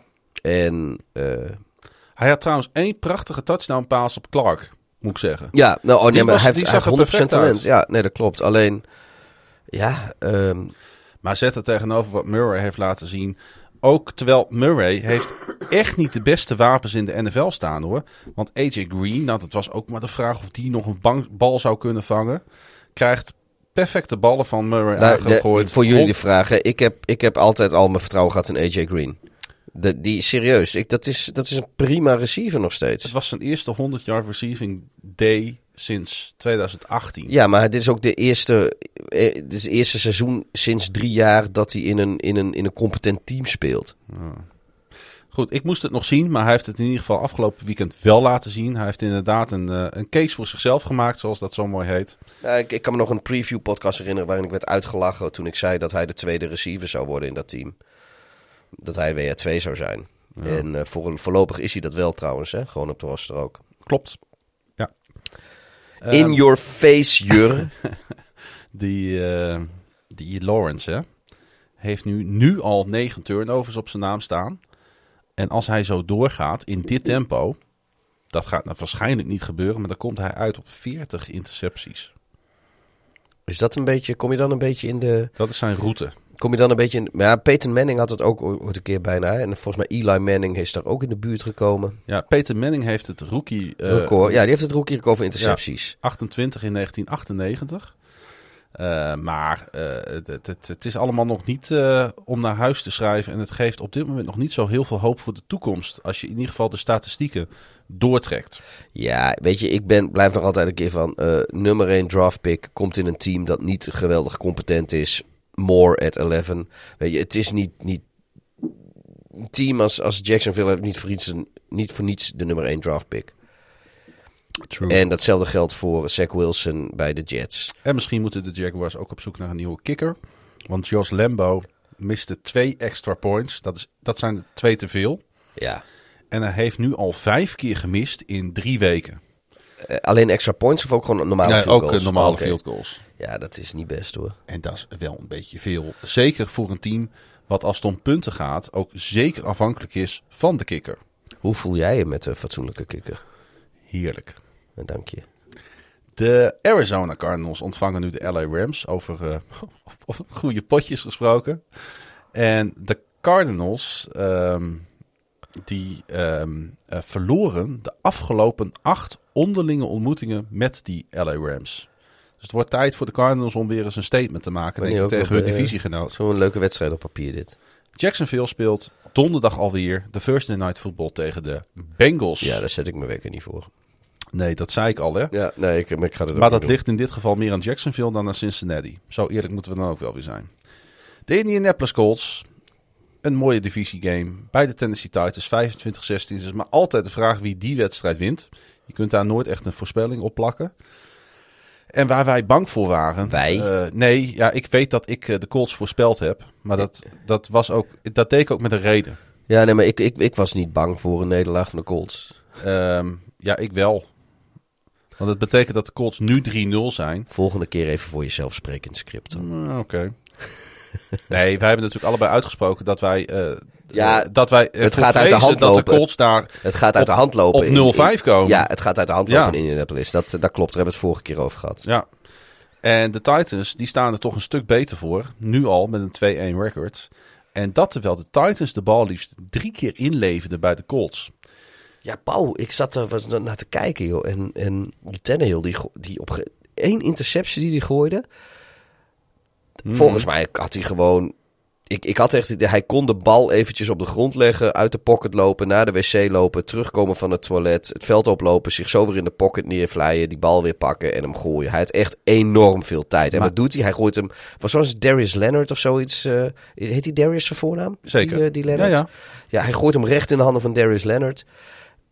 En ja, wat ik zeg, hij had volgens mij vijf of zes seconden. En dat is in de NFL is dat echt een eeuwigheid hoor. Dat, dat wordt, ja, mensen hebben wel eens grijze haren Maar gekregen Pieter, in minder tijd. Pieter, dit is ook Tannehill. Ja, nee, maar, Dit is ook de Tannehill die we al jaren zien natuurlijk. nee, maar niet na zoveel tijd. Wat, wat, wat nou juist het verschil was eigenlijk met, met Tannehill... is dat hij eh, in, in Tennessee had hij receivers die vrijkwamen... en iets meer tijd in de pocket. En in één keer was het een, een eindeloos veel betere quarterback... dan dat we hem in Miami ooit gezien hebben. En nu had hij dus... Weet je, je kan best een interceptie gooien onder druk of, Hmm. of wat dan ook, weet je. Niet iedereen is Tom Brady. En waar je die interceptie gooit, dat maakt natuurlijk ook altijd nog wat uit. Maar, maar als je zoveel tijd hebt en dan gooi je hem echt... Ja, dat, dat, ja, je hebt intercepties die kunnen gebeuren en je hebt intercepties die mogen niet gebeuren. En dat was die interceptie op, op Leonard. Had ik echt zoiets van, touw hem jong. Ja. Aan de andere kant, als we het nu toch even over de quarterbacks hebben. Ik vind het wel echt... eh, de Colts staan wel echt voor een trieste situatie op dit moment. Want het is niet alleen dat ze op 0-3 staan. Ze hebben ook gewoon een gehandicapte quarterback staan in Carson Wentz. Ja, die hadden ze ook... En dat zeg ik eh, met alle respect, want hij was echt eh, hij was questionable voor de wedstrijd aan zijn enkels. En hij, ik, ik- zat naar hem te kijken en ik denk van jij wil hier eigenlijk op dit moment niet staan. Dat had ik in Philadelphia ook al met hem. Ja, maar, maar nu was hij ook nog eens behoorlijk geblesseerd. Ja. En, eh, eh, na de wedstrijd wordt dan gezegd van ja, hij was 70, 80 procent. En dan, zelfs dan, is hij op dit moment onze beste optie. ja, dat is niet best. Terwijl ze wel een beetje all-in met hem zijn gegaan. Hè? En nu ben je ook nog gewoon zijn gezondheid op het spel aan het zetten. Want wie zegt niet dat zijn blessures nu alleen nog maar erger geworden zijn? Nou ja, Wens kan ook gewoon zeggen, luister, ik ben niet fit. eh, zoek hem maar uit. Ja, ja, doet hij dat? Nee, want Wens is een sportman. Hoewel, Ja, als je hem op het veld ziet staan, heb je wel eens het idee van dat hij zich liever overgeeft dan dat hij probeert te winnen. Eh, serieus. ja, maar ehm, Maar het, het, was. het is gewoon wel de Wens zoals ik hem ken. Zo, zo- zoals ik Wens zie bij de Colts, dat is wat ik verwacht van Wens. En toch had de wedstrijd ook best wel anders kunnen lopen. Want die Titans defense die is gewoon niet zo sterk. Die hebben toch een paar keer in de red zone hebben die op, op, op magistrale wijze die Colts Oké, tegengehouden. ja. Eh, stel je nou eens voor dat eh, Tannehill bij de Colts zou spelen en Wens bij de Titans. Ja. Was het, had het zo andersom geweest hoor? Mhm. Denk ik wel. Dat denk ik ook. Zeker een fitte. Ja, precies. Ja. Maar zeg maar, de, de, de, ja, de Colts, de Colts de, sorry, de, de, ja, de Colts met Tannehill zoals we hem kennen in zijn tijd bij Tennessee. Ja. En, eh, en de Titans met eh, Wentz zoals we hem de laatste, nou, dit seizoen en vorige seizoenen in Philadelphia gezien hebben. Ja, dan geef ik deze wedstrijd wel aan de Colts. ja.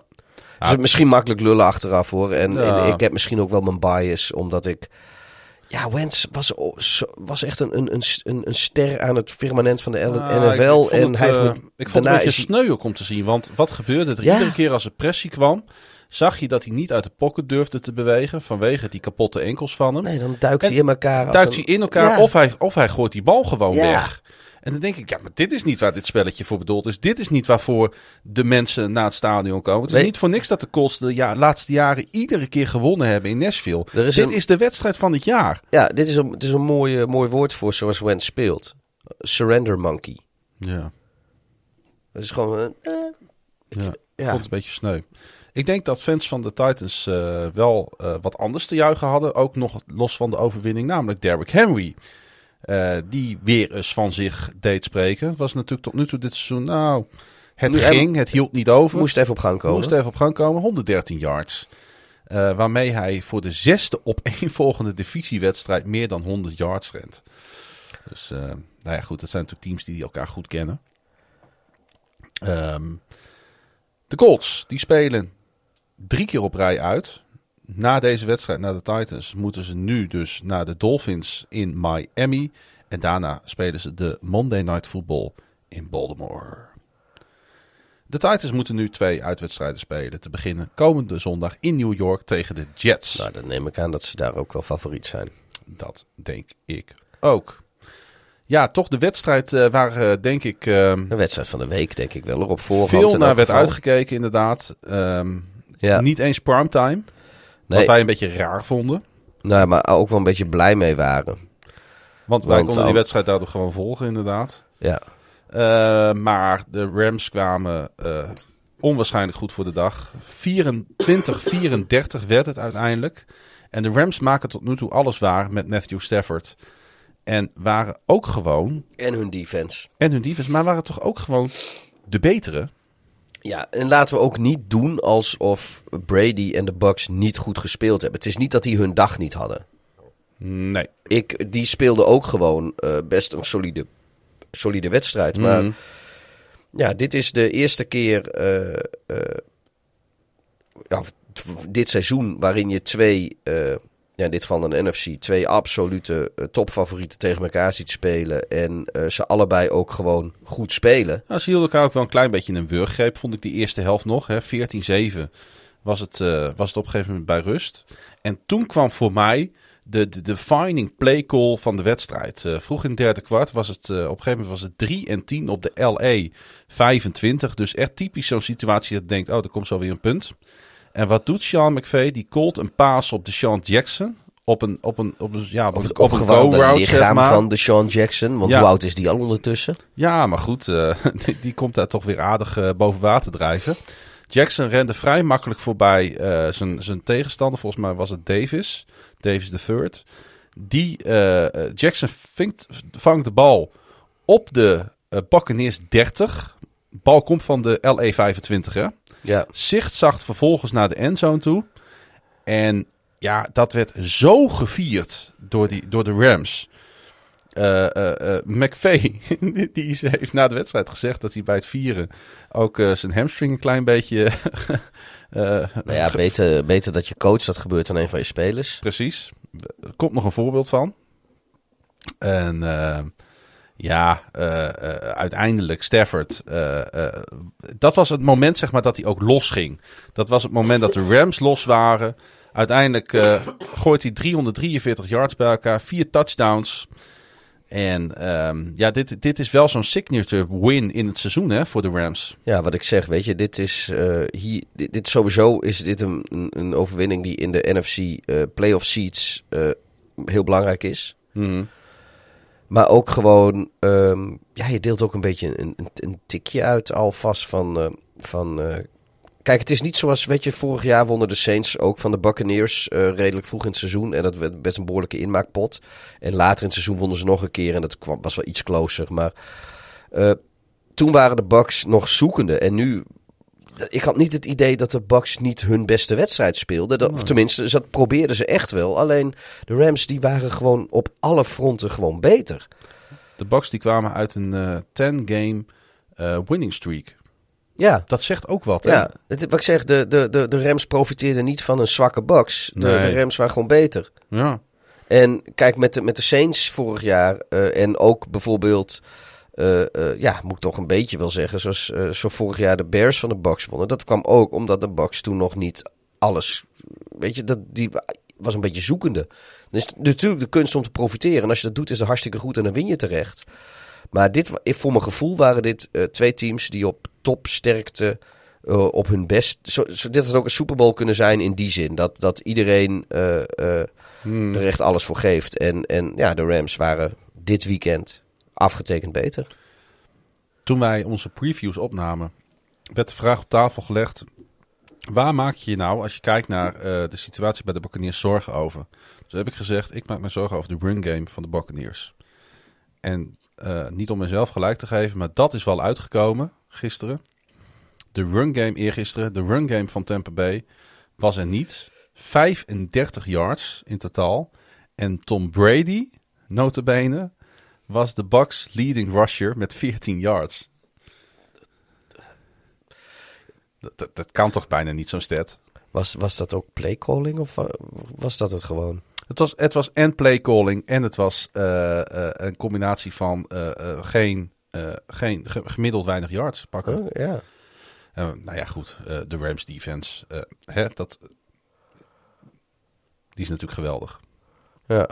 Trouwens, die Jackson, die, die geweldige touchdown ving, die ehm, met drie catches op 120 yards eindigde. Hij heeft nu negen career touchdown receptions van tenminste Ja, wat zeggen, hij is wel de- 75 yards. Hij is wel die boy van die lange touchdowns.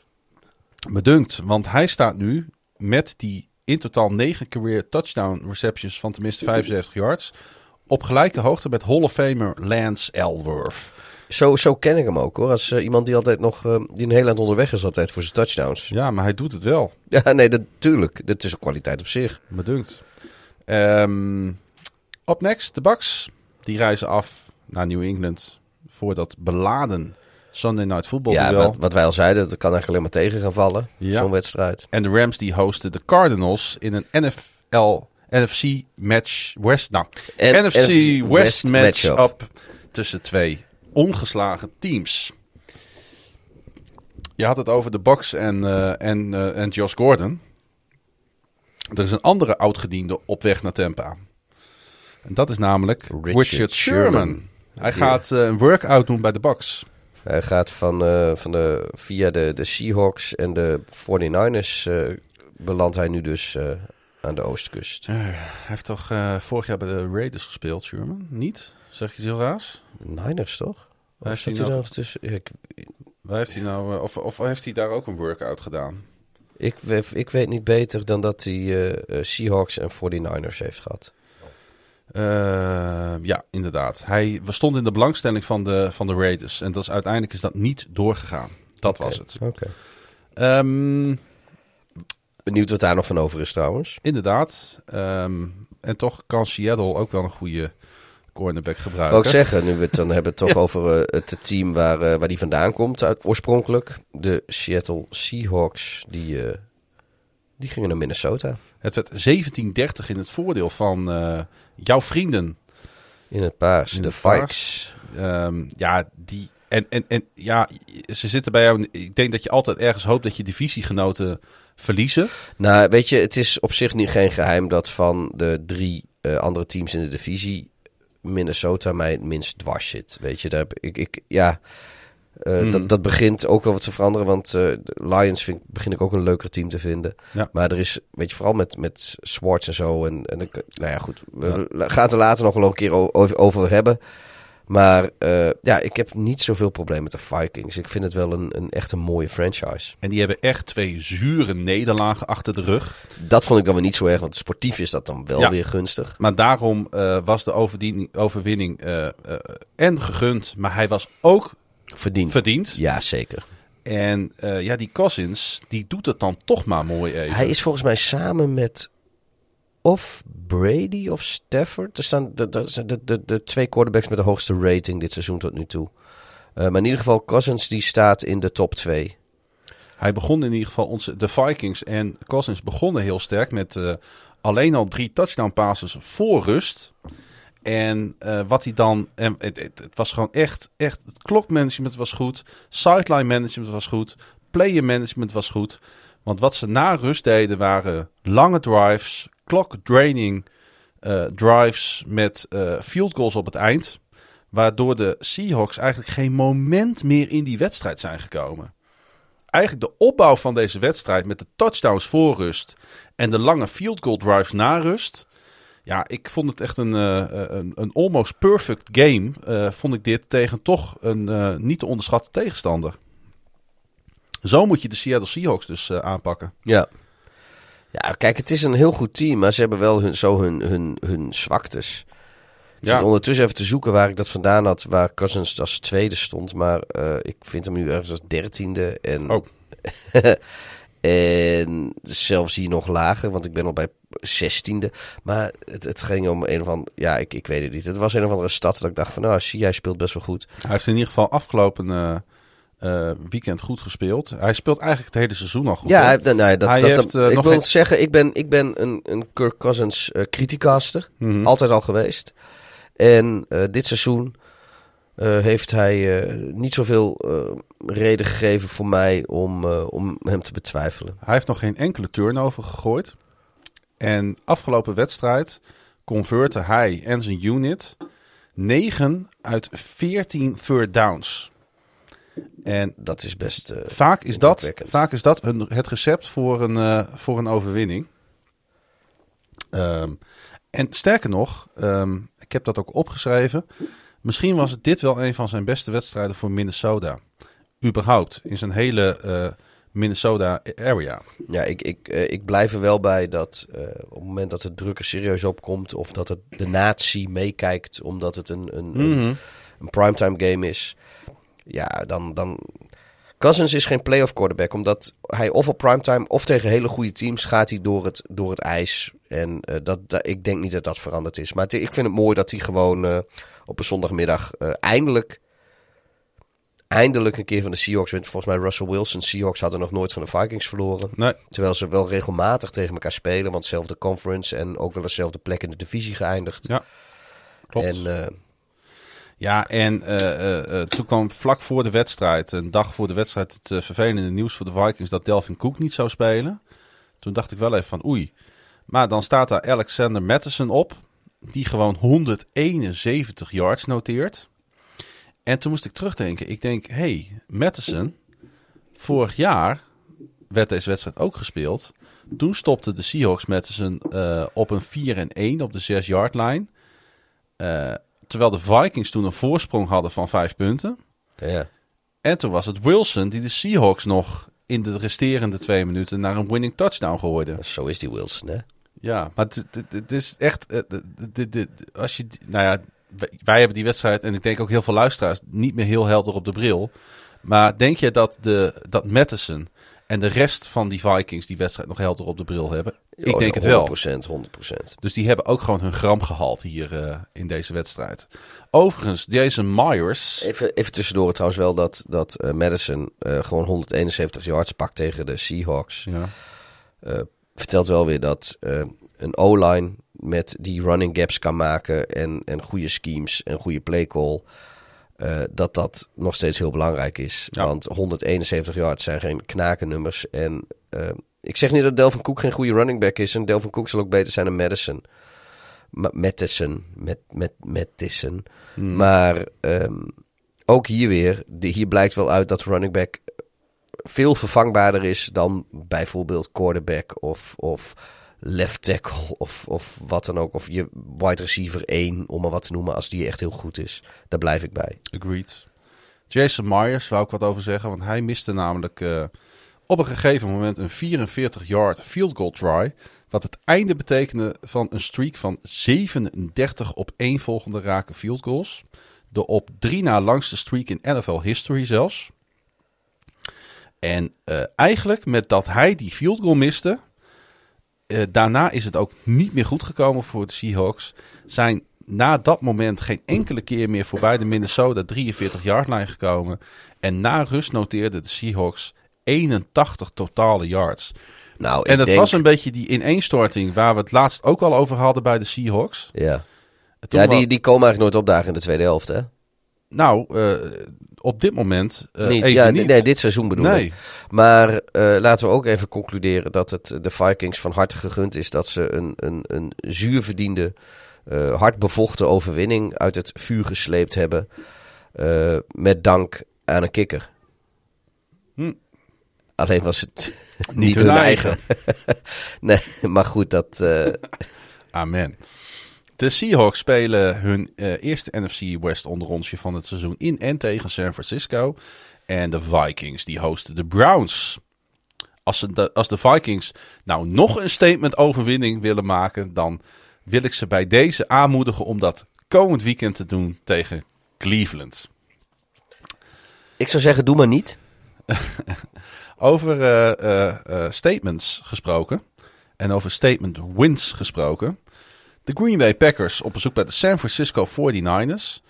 30-28 en ehm, ja, geef quarterbacks als Aaron Rodgers de kans hun team nog even in een winning situation te gooien. En meestal ben je de Sjaak en de 49ers die ondervonden dat wederom.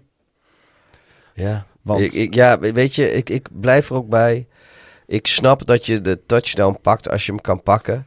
Maar je had ook gewoon de first, na de first down marker eh, kunnen, kunnen kneelen. Ja. En dan had je hem ergens op de 1 yard line gehad.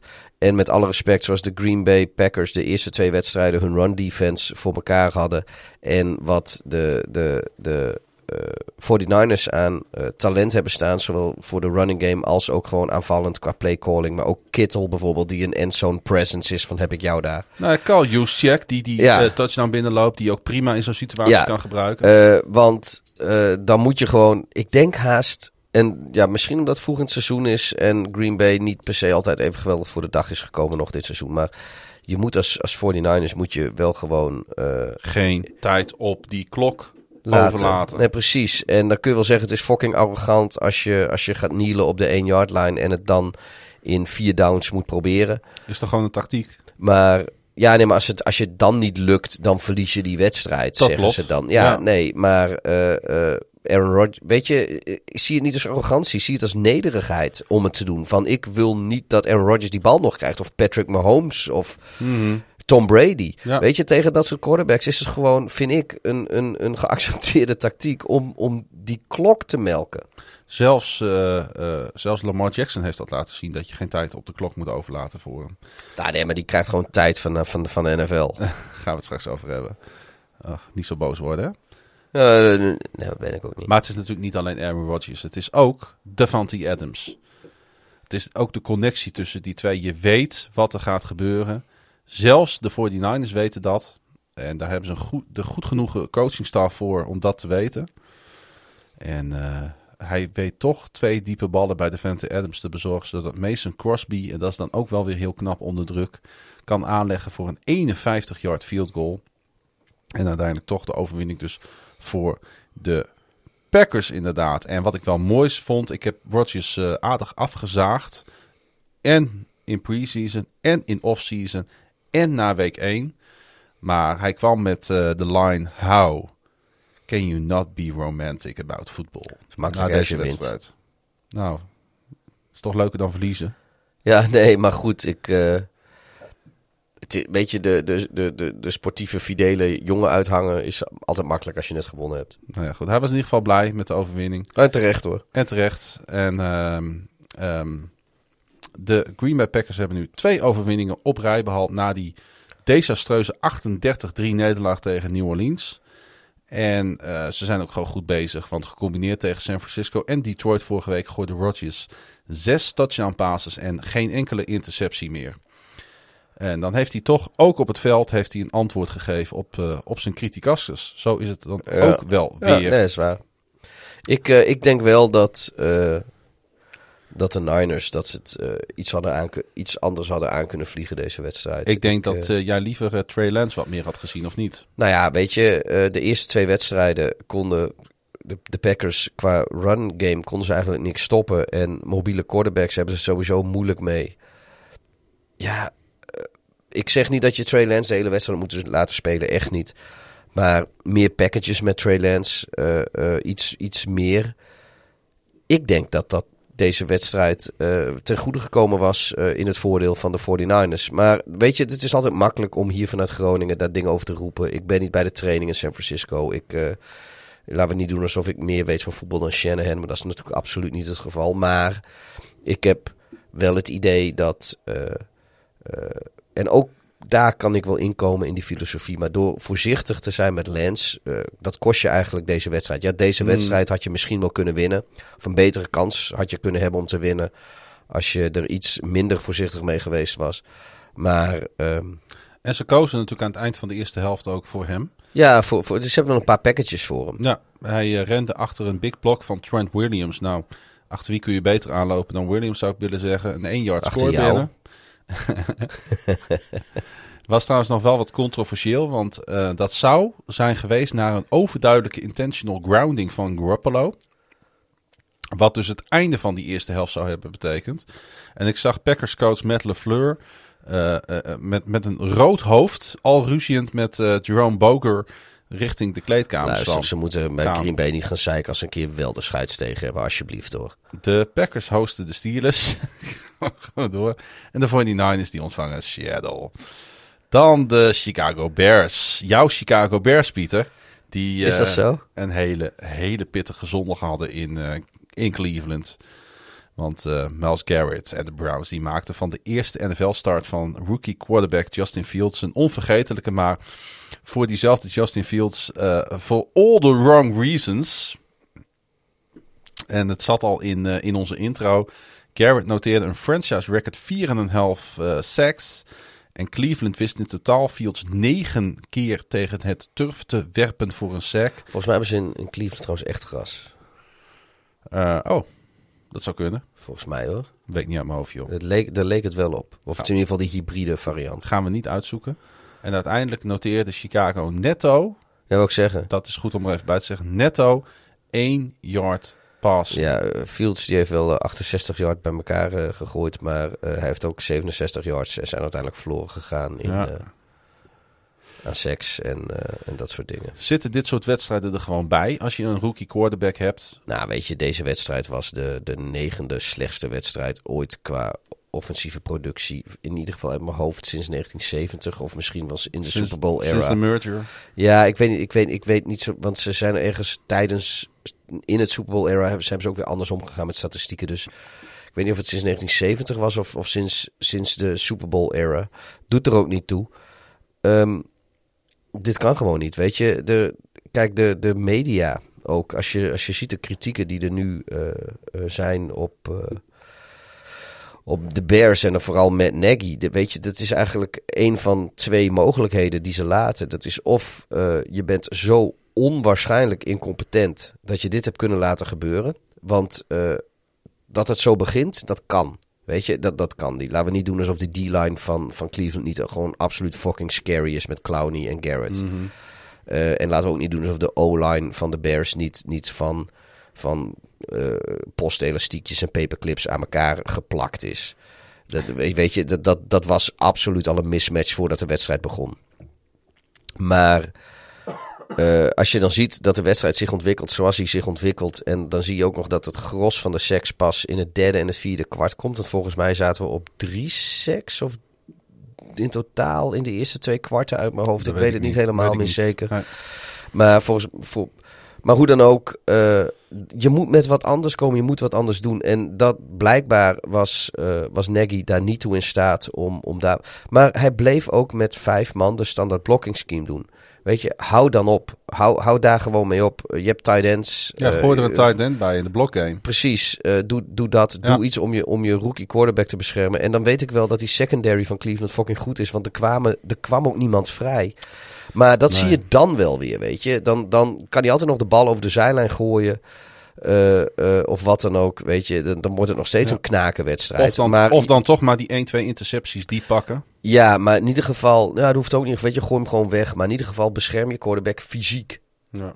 En dat is, dat is niet gebeurd. En het andere is, en ja, daar, daar geloof ik echt niet in hoor. Maar dat, dat zijn serieuze verhalen. Of tenminste, verhalen die serieus de ronde doen. Ik vind de verhalen zelf niet serieus. Is dat dit intentional was van, van Nagy om. eh, een, in een soort van goedkope manier om ze gelijk te halen. Om te laten zien, zie je wel, Fields is er nog niet klaar voor. We kunnen beter, beter met Dalton starten of whatever. Eh, weet je, dat hij, dat een soort van Fields er neergezet heeft om te falen. Ik, ik geloof daar absoluut niet in. Want dat, ja, dat, dat zou van zo'n onwaarschijnlijke kwaadaardigheid zijn... Dat, je, dat je in het cartooneske komt. En daar geloof ik gewoon niet in. Maar... ehm, ja, dat, dat Nagy hier eh, verschrikkelijk door het ijs gegaan is. Echt op een, op een onwaarschijnlijke... Weet je, dit is zijn vierde quarterback. En dit is zijn, deze quarterback is, is, was zijn, zijn allereerste keuze van de draft. En de Bears hebben strontgeluk gehad dat, die, dat ze die in de schoot geworpen kregen. En dan weet ik wel dat, dat dit niet het debuut is wat ideaal is. Want ze hadden hun plan. En dat plan dat lukte niet. Maar wees dan godverdomme kerel en zet Vols er neer. En voor mijn part had je Vols er ook op een gegeven moment ingezet. Al was het maar gewoon zodat hij daar eh, lekker de lappenpop uit kan hangen achter die O-line. Maar ja, eh, goed, weet je, het was eh, gewoon een, een teleurstelling op alle fronten. En, en ik denk dat Mhm. Matt Nagy op dit moment de meest gehate persoon in Chicago is. Meer nog dan Lori Lightfoot, de burgemeester. En zij is al niet populair. Je bent er heel duidelijk over. De Browns, eh, ja, la- laten we het over de Browns hebben. Want eh, die deden het natuurlijk wel ja, goed. die hebben gewoon fucking goed gespeeld. Terwijl die het ook niet makkelijk hadden met de Chicago defense. Ja, laten we niet doen alsof Mayfield niet ook... Wat is, die vier of vijf keer is hij ook gesekt. Ja. Ja, dat, Dat, eh, dat ging op zich wel prima. eh, de- de vijf keer. Ja, de defense heeft, Ja. heeft echt wel zijn best gedaan. Waarvan twee keer door Khalil Mack, die toch eh, eindelijk een beetje in het seizoen lijkt te komen. En Robert Quinn ook. Zeker. Maar goed, aan de andere kant wist Baker Mayfield natuurlijk wel zijn targets te vinden. Met natuurlijk die touchdown pass op Austin Hooper. Hij wist vijf keer Odell Beckham Jr. te vinden, die we ook weer eens zagen. Ook wel eens leuk. Ja, En ehm, jammer dat vandaag was. Ik had liever komende week gehad. Maar ik, Ja. eh, ik, ik, nou, nee, ik snap het sentiment wel. En ik was zeer onder de indruk van de wedstrijd van Kareem Hunt. Die niet alleen eh, rushing het heel goed deed, maar ook receiving. 81 rushing yards, 74 receiving, 155 yards. Met natuurlijk eh, ja, die, die geweldige run. Ik, die, ik weet niet of je toen nog zat te kijken in het vierde kwart. Die 29 yard run. Dat hij niet te stoppen was. Ja, ook dat heb ik. eh, die gifbeker moest leeg. Het was best wel indrukwekkend om te zien hoe de Cleveland Browns deze wedstrijd eh binnenhakten. Terwijl ze niet eens excelleerden. Over trouwens niet indrukwekkend gesproken. Die nummers op de helmen van de Cleveland Browns. Het lijkt Ja, toch alsof iemand. hè? Het lijkt toch alsof een of andere dronken gast die de, de vlak voor de wedstrijd nog met een merkstift van de HEMA erop gezet heeft. Ja, wij, waren daar, eh, wij zaten met vier man te kijken en we vonden het allemaal niet mooi. Nou, Nee, het lijkt ook nergens op. Nu vind Nee. ik sowieso nummers. Weet je, ik vond het juist stof altijd van de Cleveland Browns dat ze niks op de helmen Ja. hadden en dan ja, een streepje bovenaan door het midden. mm, Ik vond het altijd wel mooi. Ehm, maar die nummers, eh, dat, dat hoeft voor mij niet. Zeker niet op die manier. nee, maar het heeft ook weinig toegevoegde waarde. Ik geloof Washington voetbalteam heeft ook nummers op de helmen. Als Ja, ik me- ik- maar ook omdat ze geen logo meer hebben, wegens omstandigheden. Maar ik, zie, eh, ik zie de meerwaarde van een nummer op de helm nooit echt in. eh. Nee, maar in dit geval zag het er sowieso niet uit. De, manier waarop was echt, eh, de uitvoering was allerbelabberdst. Jullie krijgen in Chicago de Lions op bezoek komende zondag. En de Browns die reizen af naar Minnesota. En dat is dan ook wel weer een pikant duel. Want coach Kevin Stefanski... die werkte 14 seizoenen als assistent bij de Vikings... voordat hij naar Cleveland kwam. Dus die gaat naar bekend terrein. Ja, dat klopt. En eh, dat was dus het, daarom, dat was de enige reden dat ik nog iets van hoop had voorafgaand aan afgelopen weekend. Is omdat de Bears over het algemeen, eh, en zeker met Nagy, dat moet ik hem wel nageven. Die heeft nooit zoveel problemen met, eh, met whatever Stefanski mee komt. Nee. Maar ja, goed, ik denk dat Stefanski in Minnesota nooit zoveel talent heeft gehad als dat hij nu in Cleveland heeft. Ook dat is waar. De Lions ehm, die speelden afgelopen weekend thuis tegen de Baltimore Ravens. Eh 1917 een storyline. Ja, we kunnen er niet omheen. Storyline van deze wedstrijd was natuurlijk het de NFL record 66 yard field goal die via de crossbar Via de doink. via de doink aan de voor de Ravens in ieder geval goede kant viel. En de Ravens dus een 1917 overwinning bezorgd. En waar we eerder zeiden dat de Vikings wel die overwinning echt verdienden. De Zou- Lions. Nee, de, Vi- de, de- nee, de Vikings verdienden die overwinning. Eh, eh, Oh, die andere wedstrijd. Die Oh, andere ja, wedstrijd. Oké, oké, oké. Ja, nee, ik volg je weer. Ik was even afgehaakt. Maar, en ze kregen ja. hem ook. Kregen de Lions hem hier niet. Ja, Want hoe die de tweede helft voor de dag kwamen. Want je kunt zeggen wat je wil. En ontbreekt het aan talent op het roster van de Lions? Nee, maar ja, dat, dat ont- gemier over afbijtende knieschijven, ze hebben het wel gedaan, weet je. Ze, ze, ze stonden eigenlijk bij, bij rust. Nu, nu waren de Ravens niet, ook niet heel geweldig aan het spelen, maar ze stonden bij rust in principe kansloos achter tegen een beter getalenteerd team. En ze hebben zichzelf Ja. herpakt en ze zijn ervoor gegaan. En Het stond de Ravens wisten eigenlijk- 16-7. Ja, maar eh, de Ravens wisten eigenlijk ook niet helemaal wat ze overkwam met het, met het opportunistische spel wat, wat de Lions op een gegeven moment deden. Nee, en eh, toch, ik, als je het goed vindt, toch even terug naar die, eh, naar die, naar die, naar die kick. Ja, en dat wat is het er eind van de gebeurde. wedstrijd, Dat is aan het eind van de wedstrijd, dat weet ik wel. Nou, oké, je hebt gelijk.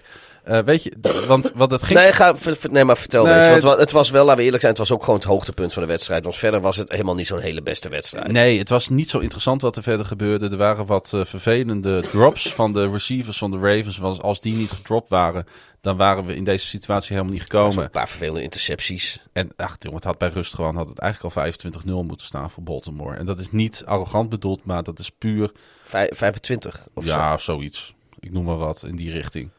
Ja, eh, eh, eh, Hollywood Brown heeft twee zekere touchdowns laten vallen. Ja.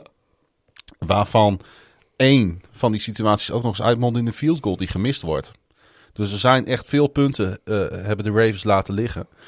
Ehm, Maar... turnovers weggegeven. ja, oké.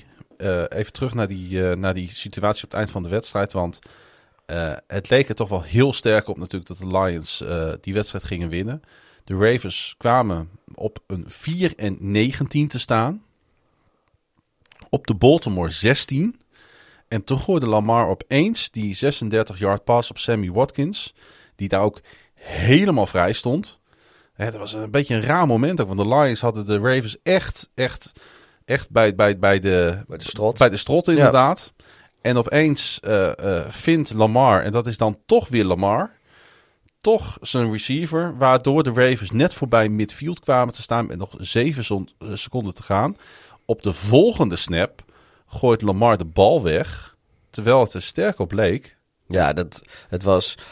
Dat het Ja, weet je, er was eerder in die wedstrijd was ook een gemier, of eerder in die drive, of de, de Ja. drive ervoor, dat weet ik niet. Maar ergens eerder in het vierde kwart in elk geval was er ook een gemier met de, Met de klok. met de klok. Ja. En eh, eh, ik heb het idee dat het de delay of game was. Maar ja, goed, ik kon alleen de tv-klok zien. Ik heb geen idee wat de klok in de endzone aangaf. Ik heb ook geen endzone all-22 view gezien. Ik kan me niet voorstellen dat het zien. verschil tussen de tv-klok en de stadionklok zo groot is. Nou, Kan bijna niet. eh, We hebben raardere, raardere dingen gezien. Kijk, en wat het proces natuurlijk is, is dat daar staat iemand achter eh, Lamar Jackson. Hmm. eh, schuin achter hem. En die kijkt eh, eigenlijk naar de, de, de spelklok in de endzone. En op het moment dat hij die klok op nul ziet gaan, dan kijkt hij naar de bal. En als de bal dan nog ligt waar die ligt, dus nog niet gesnapt is, dan gooit hij een vlag. En dat zie je dus heel vaak, eh, dat je een delay of game van een halve seconde. Dat, kan de, dat kan komen omdat op het moment dat die scheids nul ziet op die klok, dan gaat hij dan naar die bal kijken. En als die bal dan er nog ligt, of precies dan net gesnapt wordt, laat hij het gaan. Terwijl voor Ja. ons tv-kijkers zit er al een, heeft die bal er gelegen terwijl hij op nul stond. Maar in dit geval, voor mijn gevoel, zat er anderhalf, twee seconden Ja, of zo. Er zat echt, echt best veel tijd tussen. En we zaten eigenlijk allemaal ook te wachten op die vlag. Eh, want we keken natuurlijk eh, hier eh, met z'n allen. Hmm. En we, had- we waren eigenlijk allemaal ook gewoon heel verbaasd dat hij niet kwam. Maar Ja. ik weet nog dat eerder in die drive of een drive ervoor... dat de scheidsrechter heeft zitten mieren over de gameklok en de tv-klok... en weet ik wat allemaal, dat klopte dingen niet. Dus ik... Op tv, voor de tv-kijkers op de broadcast-uitzending leek het delay of game. Ik weet op dit moment nog steeds niet of dat wel zo was. Maar eh, ik heb ook geen overtuigend bewijs gezien dat het niet zo was. Dus ik denk dat het wel klopt hoor. De, de narrative van delay of game die bestaat overal nog op internet. En er is niemand die met een all-22 beeld heeft gezegd van luister... de tv-klok en de endzone-klok liepen niet gelijk. Hm. Maar goed, dat... eh, Klopt. Details, weet je. Dat doet niks af aan wat Nou, Justin Tucker eh, gedaan heeft. Ja, nee, het, het, het, het, het zet Justin Tucker misschien eh, ten onrechte in de gelegenheid en, en in die positie. Maar dan moet je het- het nog steeds even doen. Ze hadden Tucker denk ik niet vanaf 71 yards eh, de field goal laten nemen.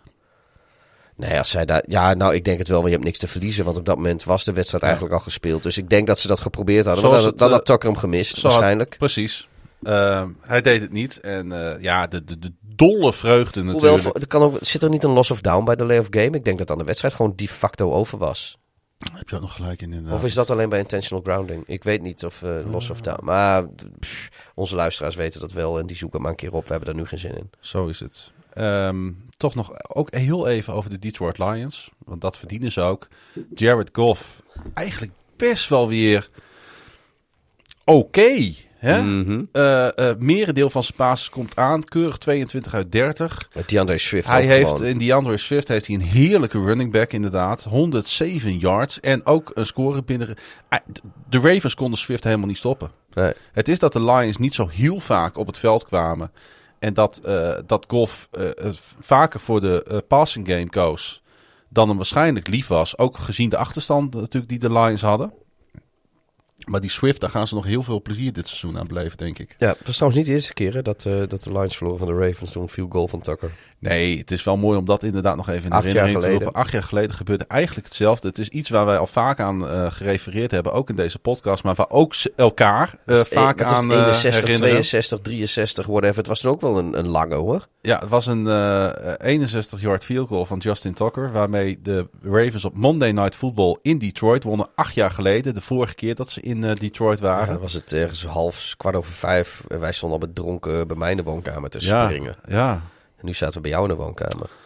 God, het is, het is, je verzint het bijna niet dat het twee keer op deze manier deze wedstrijd ook onge- met ongeveer dezelfde score ehm, eh, tot een voleinding komt. En eh, ik heb, ben eens gaan graven in de geschiedenis van de Detroit Lions. Want zij stonden ook al aan de verkeerde kant van de streep bij Tom Dempsey's toenmalige 63-yarder in 1970. Dat eh, waarschijnlijk toen ook gewoon een record. Het was toen een record. Of in ieder een evenaring van het staande record. Het was inderdaad precies.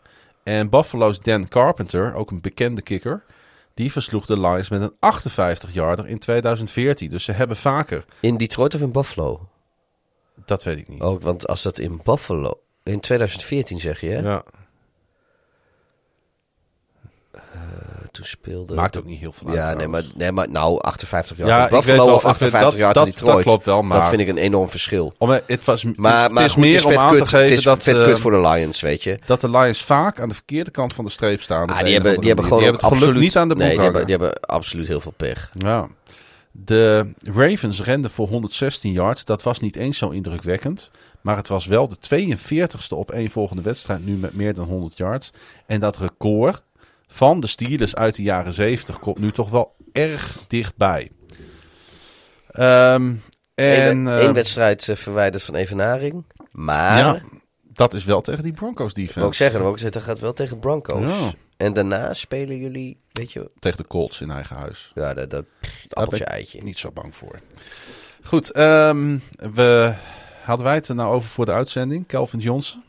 Ja, dat, Hadden we het even over, hè? ja, Die, eh, ik vind het mooi dat het in het script hebt staan, want eh, ik- ja, dat kwam bij mij zo op inderdaad. Dat, eh, ja, dat Calvin Johnson en Detroit Lions, dat is geen makkelijk huwelijk. Nou, vooral ook geen gemakkelijke scheiding ook. Nee, dat, die zijn met veel oneenigheid zijn die uit elkaar gegaan. Er is veel veranderd bij de Lions op de offices, op, ook langs de zijlijn. Er zijn Ja, andere coaches Ik denk dat gekomen. er bijna niemand meer is, in ieder geval niet in de, in de, in de beleidsbepalende staf, Nee, eh, die, eh, die er zat toen, eh, toen Johnson daar zat. alles is daar inderdaad veranderd. En daarom kwam die toch naar Ford Field om tijdens halftime zijn Ring of Excellence van de Pro Football Hall of Fame in. Ik, ik, ja, ik vind persoonlijk dat hij dat beter bij Thanksgiving had kunnen doen. ja, Want Calvin Johnson is een fucking legende. Dat hadden wij misschien nog even kunnen zien. plus we waren er dan bij geweest. Hadden we Ja, dat zeg ik. Hadden wij, Hadden wij hem even een paar vragen kunnen stellen Ja, namens. NFL op woensdag. Precies, was je even te gast gekomen bij ons in de podcast. Ehm, we hebben het al een paar keer genoemd. De Ravens reizen af naar Denver en de Lions naar Chicago. Oeh. Ehm, Laatste wedstrijd. al. wedstrijd. Gaat eh, Het, is ons niet helemaal gelukt om er een hele korte podcast van te maken. Nee, maar goed, dat... eh, En wat voor een, want de Cincinnati Bengals wisten te winnen bij de Pittsburgh Steelers 24-10. En toen Zack Taylor, eh, ja, meer dan twee jaar geleden ondertussen alweer bij de Bengals headcoach werd, had hij de mond gelijk vol over een nieuwe cultuur. En toen knikten wij zo een beetje van, ja... mm, mm. maar, waar de co-host Pieter... Het begint er in 2021 zo waar op de lijken. Getuigen deze 24-10 overwinning bij divisiegenoot Pittsburgh. Ja, we hadden het er net al over op een, een zijpaadje dat eh, waarschijnlijk ik aan begonnen was. Of heel misschien jij, maar ik denk Ik, ik. want ik noemde het Oh. Jamar Chase als... Oh ja, eh, ja, als- maar toen ging ik daar meteen vol, denderde ik dat zijpaadje af. Ja, Eh, nee, is, is gewoon waar, weet je. De, de, de, de, de Steelers en de Bengals. Ik, ik, het zou me nog steeds niet verbazen als dit seizoen de Steelers boven de Bengals eindigen na 17 wedstrijden. Eh, ondanks alles. Maar eh, als ik een Bengals... Ik denk dat de Bengals fans meer positiever tegen, naar de toekomst kunnen kijken dan Steelers fans. ik denk dat dat sowieso waar is inderdaad. Als je kijkt inderdaad naar het, het potentieel wat er rondloopt op quarterback en receiver in vergelijking met Pittsburgh. Ehm, en ik moest even terugdenken aan de wedstrijd die de Bengals vorig jaar op Heinz Field speelden. Dat was een blowout los. Burrow werd vier keer gesackt. En in deze wedstrijd... Vier keer maar, rookie numbers, weet je. Een beetje quarterback wordt negen keer gesackt. Ja, dat is wel. Deze wedstrijd werd, ehm, moet ik het goed zeggen, want ik zeg het uit mijn hoofd, werd eh eh, Burrow geen enkele keer gesackt. En er was geen enkele hit van die Steelers defense. Ah, Oké, die, die, die wel, wij, tenminste ik sowieso, die, die de eerste twee weken een van de betere in de NFL leek. kijk, Watt was er natuurlijk niet. Alex eh Highsmith was er ook niet. Dus de twee outside linebackers misten. En dat is voor de Steelers zijn dat echt, nou, echt huge losses in zo'n wedstrijd. Maar geen enkele keer wist die D-line van de Steelers bij Burrow te Ze komen. kwamen nooit thuis. Terwijl die, nee, terwijl die O-line van de Bengals echt een aantal zwakke plekken kent. Nou ja, ik eh, zeg ik het weer, ik heb, ze, ik heb ze vorige week de hele week gezien. Dat was niet best. Nee. En eh, ik, ik had altijd het idee... Ja, natuurlijk, nu hebben de, de Steelers... die hadden inderdaad hun blessures met de D-line. Maar de defense van de Steelers en de D-line van de Steelers... die schatte ik ook al hoger in dan, eh, dan die van Chicago. Maar, maar ja, eh, nee, de Bengals hebben zich echt heel goed gehouden. Ja. Beter dan ik dacht. En het is op Heinz Field, wat ook niet per se maakt. Want zelfs, zelfs als de Steelers niet zo goed zijn, dan zijn ze thuis altijd op de een of andere manier. Weet je, ze zijn een soort NFL royalty die je niet zomaar verslaat. En eh, kijk, de, de Ravens misschien nog wel. Maar eh, als jij niet de Baltimore Ravens bent, of de New England Patriots, of misschien ook wel de Kansas City Chiefs, weet je, je komt niet zomaar tegen die Steelers te spelen. En ik denk dat ze serieus een van de lastigste teams zijn om te verslaan van de NFL. Gewoon omdat het eh, een soort stroeve, stroperige... eh, hun aanval is niet soepel. Maar jouw aanval tegen hun wordt ook nooit soepel. Het is een beetje een soort FC Groningen. Ja. Weet je wel, wij, wij spelen van die, van, die, van, van die tranen trekkende wedstrijden. Maar zelden dat onze tegenstander hun beste wedstrijd tegen ons speelt. En eigenlijk wou ik eh, Justin Tucker tot de biertopper eh, van de week eh, bombarderen. Oh ja, ik zit net te denken, dat is hij niet geworden. Nee, want ik heb ervoor gekozen om eh, de biertopper weg te geven aan de, de Cincinnati Bengals.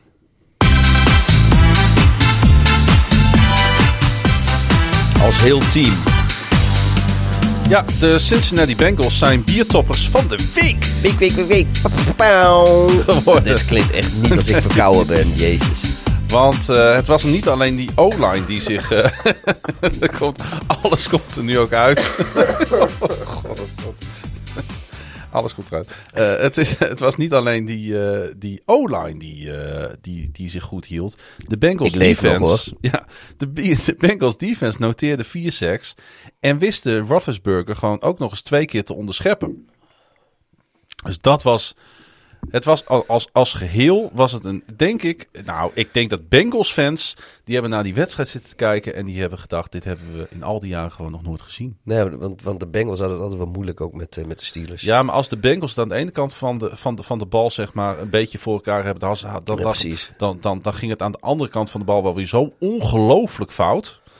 Nee, maar we- weet je, de Steelers was ook zo'n team, ook al hadden ze het niet voor elkaar. Als ze in de divisie verloren, was het van Baltimore. En in principe niet van de Browns en de Bengals. Klopt. Eh, dat, dat, daar verliezen ze gewoon of andere manier niet van. En eh, wat ik dus mooi vind, mijn persoonlijk hoogtepunt van deze wedstrijd, en ik kan het filmpje zo snel niet vinden, maar ik kwam het tegen op de socials op Twitter. Dat is eh, Big Ben, die, eh, die, die zichzelf een beetje uit de pocket flusht en daarna een paas aflevert. Op zich is er allemaal niet zoveel mis mee. Maar na het weggooien van die bal, na het pasen, stap, doet hij nog één stap en hij valt gewoon echt zo pam, zo, zo voorover op het gras. Gewoon als een soort lappenpop. Al- Als de, om maar even tentoon te spreiden hoe niet atletisch hij is. Het, het, ja, ik, we beloven heel vaak dat we shit die we bespreken in de podcast op socials zetten. En dat doen we nooit. Maar ik ga dit filmpje ga ik gewoon echt serieus opzoeken. Want het is echt heel kolderiek. Hij, hij loopt uit die pocket, hij gooit die bal weg. Hij is hartstikke goed bezig. En daarna struikelt hij gewoon over een polletje of over zijn eigen teennagel of whatever. Maar dat is wel een beetje de staat van Big Ben anno 2021. Het was niet alleen kolderiek, maar het was ook een beetje treurig. Want eh, de, Ja, de een, moet een- misschien nu een moment komen dat deze grote meneer in de NFL wat wat dat betreft alle respect eh, tegen zichzelf in bescherming moet worden Ik- genomen. Ik weet het niet helemaal zeker en ik doe dit uit mijn hoofd. Maar volgens mij is eh, Big Ben degene die eh, een ongeslagen rookie seizoen heeft gehad. Hij kwam volgens mij na drie wedstrijden erin. Hij, de- hij Ja. is 13-0 gegaan als Ja. rookie. Heb je gelijk. in. En ik geloof niet dat er andere rookies zijn geweest die, tenminste niet met een sample size van 13 wedstrijden, ongeslagen zijn gegaan. Nee, ik zal ook nooit eh, zal ik vervelend praten over eh, Big Ben. ik vind hij is ook echt een Hall of Fame quarterback, 100%. Eh, ik ben geen vervelende Ravens-fan. De Bengals hosten Jacksonville Th- Thursday Night Football. En daarmee lijken zij door te gaan eh, denderen eh, naar eh, een prachtig record na vier wedstrijden. En de Steelers die reizen af naar Green Bay. En gaan het, denk ik, gaan juist het tegenovergestelde doen. Ik zou zeggen black and gold beat the green and gold of yellow. Ik weet niet goed wat het is.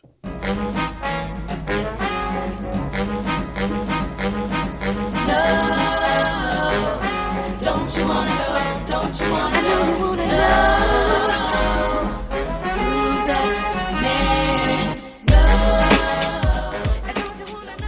De Who's That Man van eh, deze week. En die moet even ingeleid worden middels ehm, een Twitterbericht. Want zo zijn wij eh, op eh, de, eh, de uitgelichte man van deze week gekomen. Nou, het is niet alleen een bericht, het is een draadje. Zal, zal ik gewoon eens, ik moet heel even dat draadje erbij pakken, maar zal ik eens beginnen een beetje met dat draadje? ja. en- Zou je het een beetje kunnen samenvatten? Want ja, ja, het, precies. Ik ga het niet letterlijk voorlezen ja. hoor, maar ik ga gewoon eventjes een beetje vertellen wat, wat er eigenlijk wordt verteld in dat Twitter-draadje. En dan voor de mensen die het dan niet meegekregen hebben, die mogen dan verbaasd gaan zijn over welke eh, persoon hierachter zit. Want, eh, nou, ik, ik ga vast verklappen, het gaat wel om een NFL-speler. Eentje die al een eh, mooi aantal jaren in de NFL actief is. En die kwam van de week op de 24 september, kwam die in één keer met een Twitterbericht waarin hij zei van, joh, weet je, eh, de, de algemene welvaart is nog nooit zo groot geweest als dat hij nu is. Maar vermogen creëren eigenlijk is nog nooit moeilijker geweest dan dat het is. Dus wat hij eigenlijk zegt is van, we zijn super welvarend, maar als jij geen vermogen hebt, dan kun je het schompers werken. Maar je zal nooit vermogen opbouwen. Terwijl als je vermogen hebt, dan groeit het alleen maar. Hm. En hij vindt dat niet eerlijk. En ik met mijn communistische inborst eh, ben het daar natuurlijk van harte mee eens. Ehm, maar het mooie is, hij is gewoon een NFL-speler met grote contracten en die veel geld verdient. En hij zegt van luister, ik, Sterker nog, hij is, er is een moment geweest dat hij de best betaalde speler was in Ja. de league. Op En- zijn positie. Ja, en hij eh, kan zichzelf in elk geval. eh, hij heeft een Super Bowl ring ook. En hij heeft meerdere Super Bowl deelnames, als ik mij niet vergis. Ehm, maar in elk geval, hij, eh, hij zegt van luister, weet je, ik, ik ben in de gelukkige positie dat ik heel veel succes heb gehad. Maar ik ben niet zo stom om te denken dat het alleen maar komt omdat ik er hard voor gewerkt heb. Ik, ik heb daar ook gewoon heel veel geluk mee gehad En hulp. en hulp van andere mensen. Ik ben eh, in een positie geweest eh, dat, dat dit kon. En hij zegt maar, ik kijk om me heen bij andere mensen en ik zie hoe moeilijk het ze hebben. Eh, ik, ik, als ik buiten de NFL-wereld kijk en waar, waar zeg maar rijkdom de norm is, dan, dan zie ik hoe, hoe moeilijk het mensen hebben om eigenlijk geen enkele reden. Want, want ze, ze werken wel hard. Ja. En dan zegt hij van ja, weet je, huizenprijzen, en dat is in Amerika waarschijnlijk, weet je, dat, dat is iets dat geldt voor Nederland ook. Huisprijzen die zijn eh, met 121% gestegen, zegt hij dan. Nou, dat zal een Amerikaanse situatie zijn, maar hier zijn ze natuurlijk ook enorm gestegen. Huren zijn met eh 72% gestegen. Nou, dat, dat, ook dat is hier, weet je, de woonlasten zijn hier ook bizar hoog. Ja. Terwijl de inkomsten maar met eh 29% zijn gestegen. Oftewel, en dan zie je dus dat in Amerika hetzelfde probleem is als we het hier ook hebben. Dat eh, je inkomen niet hard genoeg groeit om je woonlasten te kunnen betalen. Wat dus inhoudt dat jonge mensen nooit een huis kunnen kopen, nooit vermogen op kunnen bouwen, eh et cetera. Weet je, Met name dat laatste natuurlijk. ja, want dat is het. Oudere mensen, hun vermogen zit vaak in stenen. Ja. Nou goed, dat, eh, hij zegt ook van het systeem is eigenlijk gebouwd om de mensen die uit voorgaande generaties, de oudere mensen die het, ja, eh, uit generaties waar shit goed geregeld was, eh, eh, die worden verder geholpen. En mensen die nu al heel veel vermogen hebben, die worden ook geholpen om hun vermogen te laten groeien. Heeft hij ook oplossingen voor al die problemen? Ja, hij heeft heel veel ideeën. Of ideeën. En dat is natuurlijk hartstikke mooi, want ik heb daar ook ideeën over, maar heeft allemaal ook niet zoveel zin. Maar wat ik het mooiste vind, is dat hij zelf, de, de, zelf de actie onderneemt eh, om met zijn vermogen, wat hij heeft opgebouwd als NFL-speler, eh, probeert hij eh, voor kinderen en, en jonge mensen hun financiële gochme, om het zo maar te zeggen, om dat te vergroten, zodat zij ja, betere beslissingen kunnen nemen, beter, eh, beter een idee hebben van, van wat hun geld nou eigenlijk voor hun kan doen. Ehm, dus hij probeert huisvesting voor jongere mensen en voor starters beter voor elkaar te krijgen, benaderbaarder, bereikbaarder te krijgen. Ehm, en eh, sowieso voor mensen die dat niet hebben, en dat is ja, in Amerika natuurlijk ook een heel groot probleem in heel veel grote steden en in heel veel ge- achterstandsgebieden daar. Eh, eh, toegang tot goed onderwijs en, en eh, eh, onderwijsbeurzen, eh, scholarships. scholarships, ja, Amerika. Zijn, zijn beurzen. Eh, om, om die beschikbaar te stellen voor mensen die daar nu geen beschikking toe hebben. En hij zegt ook, weet je, daar ga ik het probleem niet mee oplossen. Mhm. Maar het is een begin. Ja. En eh, dit is iets, weet je, ik, ik vond dit zo, eh, ja, ontroerend is een groot woord, maar ontwapenend. Want dit was een speler, daar weet jij, waar ik nooit fan van was. Nee. En eigenlijk altijd Ik ook niet een trouwens. beetje heel erg op neerkeek. En dit draadje is zo eh, intelligent en zo down to earth en zo eh, oplossingsgericht ook gewoon. Weet je, ik, het is zo makkelijk om als speler voor een of andere eh, zwerfdieren, asiel, ah, geef ik even een tonnetje aan, hartstikke mooi, leuk en aardig. Of Middagje een eh, muurtje verven op een lokale basisschool. ja, ik wil daar ook niks aan afdoen. Nee. Of een beetje, weet je, we geven deze kinderen allemaal een keer een schoollunch van, van, van kleine wortelstaafjes in plaats van kipnuggets. Eh, eh, maar di- ja, ik, ik weet niet. Ik vond hier sprak wel heel veel persoonlijkheid uit. En dat dat ik. En het meest onverwachte was dus de persoon van wie het kwam. We hebben het hier namelijk over eh Nadam Sue. Sue. Hij heet voluit Nadamakan Ngabwe Sue. Hij speelt al sinds 2010 in de NFL. En hij speelde vier jaar voor de Detroit Lions, twee jaar voor de Miami Dolphins, een jaar voor de Los Angeles Rams. En sinds 19, eh, 2019 voor de Tampa Bay Buccaneers. En hij werd vorig jaar Super Bowl kampioen natuurlijk. Ja, en met de Rams heeft hij hem volgens mij verloren. Eh, van de, van de ja, Patriots. Was dat, dat, ja, dat zou best Volgens mij was dat precies dat jaar. Ja. In 2010 ehm, werd hij gelijk NFL Defensive Rookie of the Year. Dat wel. En vijf keer speelde hij in een Pro Bowl. Nou, tot zover de Wikipedia-pagina, zeg maar. Ehm Sue werd geboren op 6 januari 1987 in Portland, Oregon. Oh, dat verklaart wel een beetje deze, de linkse inborst van deze tweets, eh, zit ik mij nu in één keer te bedenken. Eh, weet ik niet, want, Want- eh, we- ik ga wat verder inzoomen op zijn, oké, ja, nee, op ik- zijn jeugd nu. De ouders van Sue die gingen, eh, die gingen uit elkaar toen de Dammekoen 2 was. Ze bleven wel in contact, woonden bij elkaar in de buurt. En als kind pendelde de Dammekoen op en neer tussen zijn ouders op een fiets. Ze woonden ongeveer anderhalve mijl uit elkaar. En hij werd dus bij de ouders werd hij strak en beschermend opgevoed. In een interview dat ik tegenkwam met vader Michael schetst hij een beeld van een loner. Dus Nadam Kunsu was vroeger als kind ontzettend op zichzelf. Nou ja, ik, ik, ik kan me wel een beetje voorstellen, want zijn vriendjes konden zijn voornaam denk ik nauwelijks uitspreken. Nou, dat zal misschien ook meegespeeld hebben, maar hij, eh, hij, hij, hij Ja, hij was is gewoon lelijk, eh, gewoon lelijk. Nee, helemaal niet. Ja, goed, de naam kun je niet zoveel aan doen. Hè? Een kind, hij was een kind dat constant bezig was met het onderzoeken van zowel spullen, geschiedenis, mensen. Dus hij was heel erg bezig met zijn omgeving in zich op te nemen. Vader Michael groeide op in Cameroen, waar je als jong iemand alleen tegen een volwassene spreekt als het zinvol is. Zo staat het ook echt in dat interview, zeg maar. Zo legt Michael uit, die vader van, ja, zo, daar kom ik vandaan. En de relatie tussen... Ja, het eh, moet gewoon functioneel zijn, anders zeg je niks. Juist. En de, de, de, de relatie tussen de Dammekoen en zijn vader was ingewikkeld, want zijn vader stottert heel erg. En hij sprak dus nou... Ja, Ja, weet je, misschien dat ik ook zo opgevoed moet worden. Dat ik alleen nog maar zo praten als het zinvol was. Dan was de podcast denk ik wel een stuk saaier. ja. Ja, het zou het wel bij mij thuis een stuk rustiger worden in ieder geval. Oh.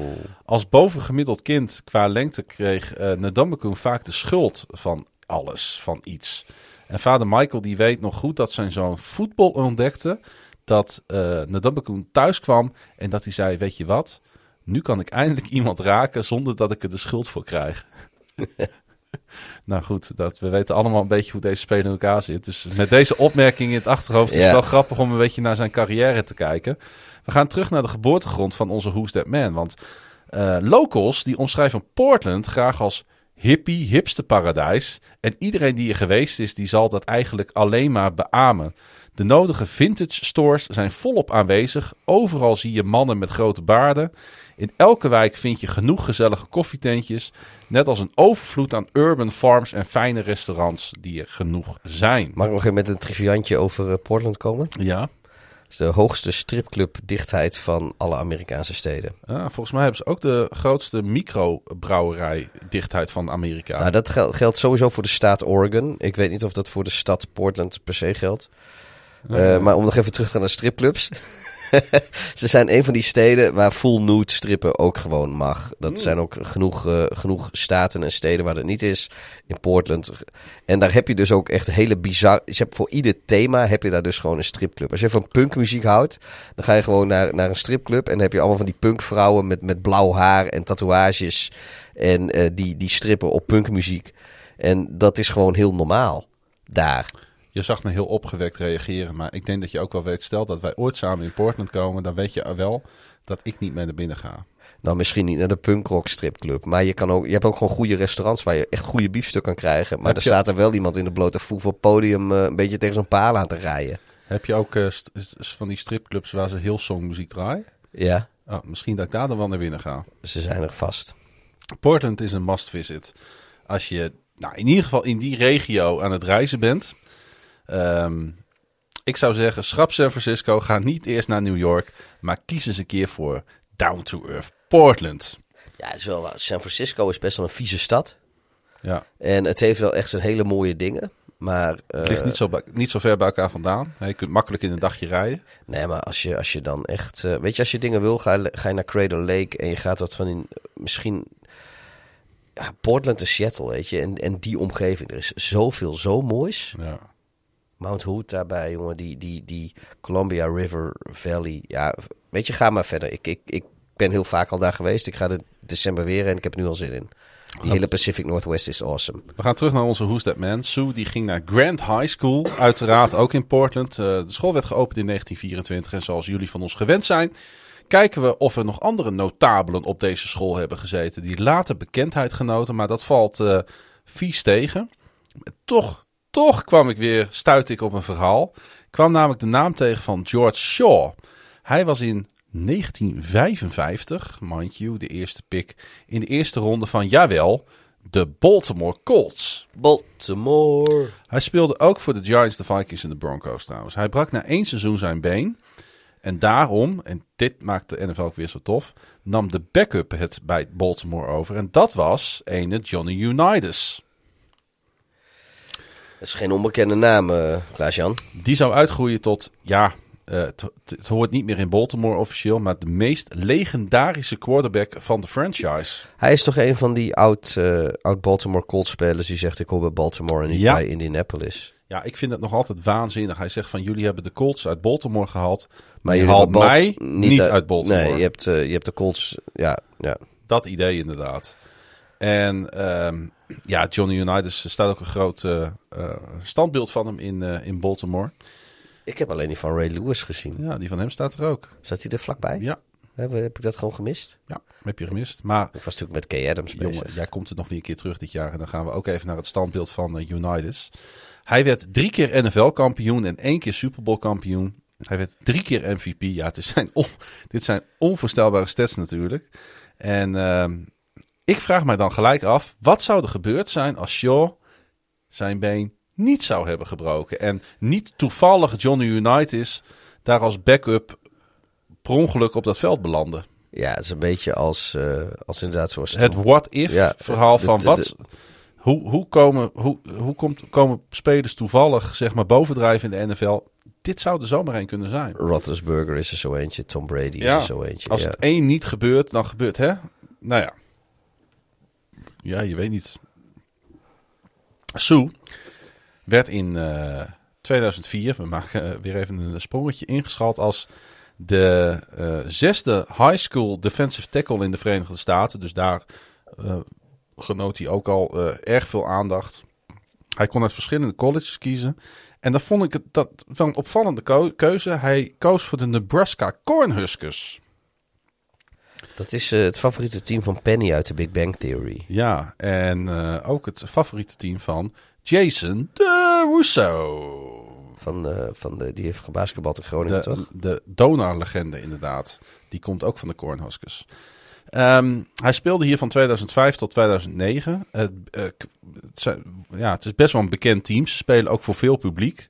Maar het is niet het, het bekendste team of zo. Niet het grootste team. Ehm, maar eh Sue koos toch inderdaad dus voor Nebraska. En ehm, die hebben wel wat bekende spelers voortgebracht in de NFL. Maar het viel me toch ook wel weer een beetje tegen. Ik kwam bijvoorbeeld de naam van Prince Amukamara tegen. De cornerback. Ja, maar die heeft natuurlijk zijn, de meeste jaren bij de Bears gespeeld. Eh, de, die hebben hem ook gedraft, volgens mij. Heb de Bears hem gedraft? Ja, Amu Kamara, Oh. die heeft... eh, die of is heeft gewoon- hij, eh, heeft hij zijn laatste seizoen bij de Cardinals gespeeld? Dat denk ik, ja. Dat is Want het, eh Amu Kamara, die, eh, die, heeft, die was in 2018, zat hij nog in Chicago. Hmm. Heeft hij heel lang gezeten. Rex Burkhead kwam ik tegen. Sam Koch, de Panther van de Ravens. Ook geen onbekende naam natuurlijk. En eh Zach Taylor, de huidige headcoach van de Bengals, was de headcoach van eh, Nebraska. Van de Cornhuskers, wel te verstaan. Sue heeft, eh, als we even inzoomen op de familie, ook nog eens vier zusjes. De oudste van de vier is ook zijn manager. En zij is middenvelder bij het vrouwenelftal van Cameroen. Toe maar. Sue is verder overtuigd fan van Arsenal en de Detroit Red Wings. Ja, dat, het is niet voor niks dat je zo'n hekel aan hem hebt. Even tussendoor, eh, de Giants hebben Amu Kamara gedraft. Daar heeft hij eh, Ah, drie ja, jaar gespeeld. Toen een jaar bij Jacksonville. Toen twee jaar bij de Bear, drie jaar bij de Bears. Ja. Toen eh, ja, eh, Raiders, Cardinals en Saints. Maar eh, Mhm. eigenlijk alleen maar als off-season of practice squad. Oké. So- eh, sorry hoor, dat ik je even weer... Nee, ik, ben- ik, ben- ik, ben dol op dit soort informatie. Hij, ik kwam een filmpje tegen op YouTube. Dat hij tijdens de playoff-serie van de Red Wings tegen de Blackhawks. rondjes op een Zamboni reed in een, in een Red Wings jersey. En dat heeft natuurlijk weer alles te maken met zijn periode bij de Lions. Waarschijnlijk toen die man met dat rode glitterjasje daar gewoon op zijn orgeltje zat te spelen. Ja, dat hij een beetje rondjes reed op zo'n Ja, ijsveegmachine. en, eh, ja, dat ja. Heerlijk, joh. Maar waar Soen natuurlijk vooral bekend om staat, en daar kunnen we niet omheen, is, Is dat een boete is een eh, vervelende spel. Ja, het is een bikkelharde speler. Onder andere eh, in die tijd dat hij bij de Lions speelde, kwam die... Kwam, nou, ik kan het Ja. beter andersom, kwam Jay Cutler vaak in aanraking eh, met hem. Ja. Ik, kan dat je, ik denk dat jij je nog wel wat unnecessary Nou, dit is, dit is, dit kan, is, eh, dit is waar, waar, ik, waar mijn hekel voor, voor Sue en ook wat ik eerder in deze podcast heb gezegd, de Lions van die tijd echt vandaan kwam. Hmm. Ja, er zat echt een hele, een beetje Matt Stafford was in zijn Lions tijd ook gewoon een absolute klootzak. En ik gun hem hartstikke mooie dingen in Los Angeles. Sue was een, een lul in, in Detroit. En niet omdat ze twee keer per jaar tegen de Bears spelen, maar dat hele Detroit team onder, onder eh, god hoe heet hij nou? Schwartz? Eh, ja, dat, dat, die, die, eh, dat was zo'n klote team. Met Ja. zo'n kutmentaliteit. En die... Rustig, Pieter. Ja, ja, goed. Ja, sorry. Ga verder. Nou, ik zat, eh, ik zat wat... ja, ga je weer. Ik zat wat compilaties te bekijken. En eh, ik zag dat hij tijdens een Thanksgiving-wedstrijd tegen de Packers... Dat hij op die arm ging stampen. Ja, van, van die offensive lineman, die Dietrich eh, Smith. Ja, ik, ik moest wel eerlijk zeggen, ik, ik, ik wist niet zo goed wat ik daarvan moest vinden. Maar nee, maar even serieus, dat kan gewoon echt niet wat hij daar deed. Nee, en hij werd twee wedstrijden geschorst. En jij weet ook, als je in de NFL twee wedstrijden wordt geschorst, dan heb je echt wat gedaan. Ja. Want schorsingen eh, worden toch zelden uitgedeeld in, eh, in de league. ja. Voor andere zaken als dat je niet verboden middelen en zo hebt gebruikt, hè? Voor de goede orde. Nee, maar, maar voor, voor overtreding op het veld, ja, nee, dit... Ja. Een zeldzame schorsing voor hem. En toch haalde hij dat seizoen ook de Pro Bowl. Want hij voegt wel ongelooflijk veel toe aan een, eh, aan een defense natuurlijk. En een Ja. jaar later ging het tegen Oh, ja. Thanksgiving weer mis. Toen schopte die Houston Texans quarterback Matt Sharp in zijn lease eh, schuine streep. eh, Ja, hij is gewoon zijn Kruis. kloten. Gewoon zijn Ja. kloten. Ja, weten we dat nog? Dat we, volgens mij zaten we toen bij mij thuis te kijken. ja, nou, dan, Dat we die drie wedstrijden op Thanksgiving, weet je wel. wij voelden eh, de, Ah, nee, de maar- pijn van Matt Sharp op dat en moment. waarschijnlijk wel. liet ik mij ook in weinig genuanceerde bewoordingen uit over wat ik van een Dominican Sue vond toen. Mhm. Hij, eh, hij heeft ja, volgens mij een record aantal boetes eh, gekregen in de NFL. Er is geen speler zo vaak beboet als deze, eh, als deze Who's That Man. En toch deerde hem dat weinig, want in 2015 tekenden de Dolphins hem voor zes jaar en meer dan 100 miljoen dollar. En hij werd op dat moment de best betaalde verdediger, zelfs meer dan J.J. Watt op dat moment. Tijdens een Thursday Night Football tegen de Ravens in 2017. Ik zit even, weet je, Ja, deze Thursday Night Football, waar we nu over gaan hebben, die heb Mhm. ik met eh Lennart zitten kijken in een eh Hooters in Tuscaloosa, Alabama. En ik heb deze in Coco's in Amsterdam gekeken. Volgens mij was dat deze. Ja. was die shutout tegen de Dolphins van de, van, de, van, de, van de Ravens. En dat was de Thursday Night Football voorafgaand aan eh, de Bears op bezoek bij de Saints. De, de Zack Miller wedstrijd, waar Zack Miller eh, geblesseerd raakte. Volgens mij was dat deze wedstrijd. And everything's cool round our way. We don't give a damn what y'all say. Ja, als de naam van Zack Miller valt, eh, dan kunnen we niet om Zack Miller's muziek heen natuurlijk. Ik ga het even voor de zekerheid uitzoeken, maar dit moet volgens mij wel dezelfde wedstrijd Ja, geweest zijn. hij, eh, hij heeft toen Joe Flacco uit de wedstrijd eh, gebokst. En toen kwam de backup van Baltimore, Ryan Mallet, eh, het veld in. Ryan Mallet, die jij nog eh, live een touchdown hebt zien maken op Wembley trouwens. ja, toen jij beneden bier aan het drinken was. Hij probeerde eh, bij Ryan Mallet de keel dicht te knijpen. Zo erg was het. Dus echt, echt een, een- choke, zeg maar. De Dolphins verloren deze wedstrijd inderdaad met 40-0 uiteindelijk. Dus het had weinig zin wat eh Sue die wedstrijd deed. Maar ik heb wel het idee, ik weet niet of jij dat ook hebt Pieter, of de, dat de laatste jaren dat het gemene spel van er wel een ja, beetje hij is, uit het, is wel een eh, grote jongen gegaan. geworden. Ja. Ik zit even te denken, wanneer was die wedstrijd nou?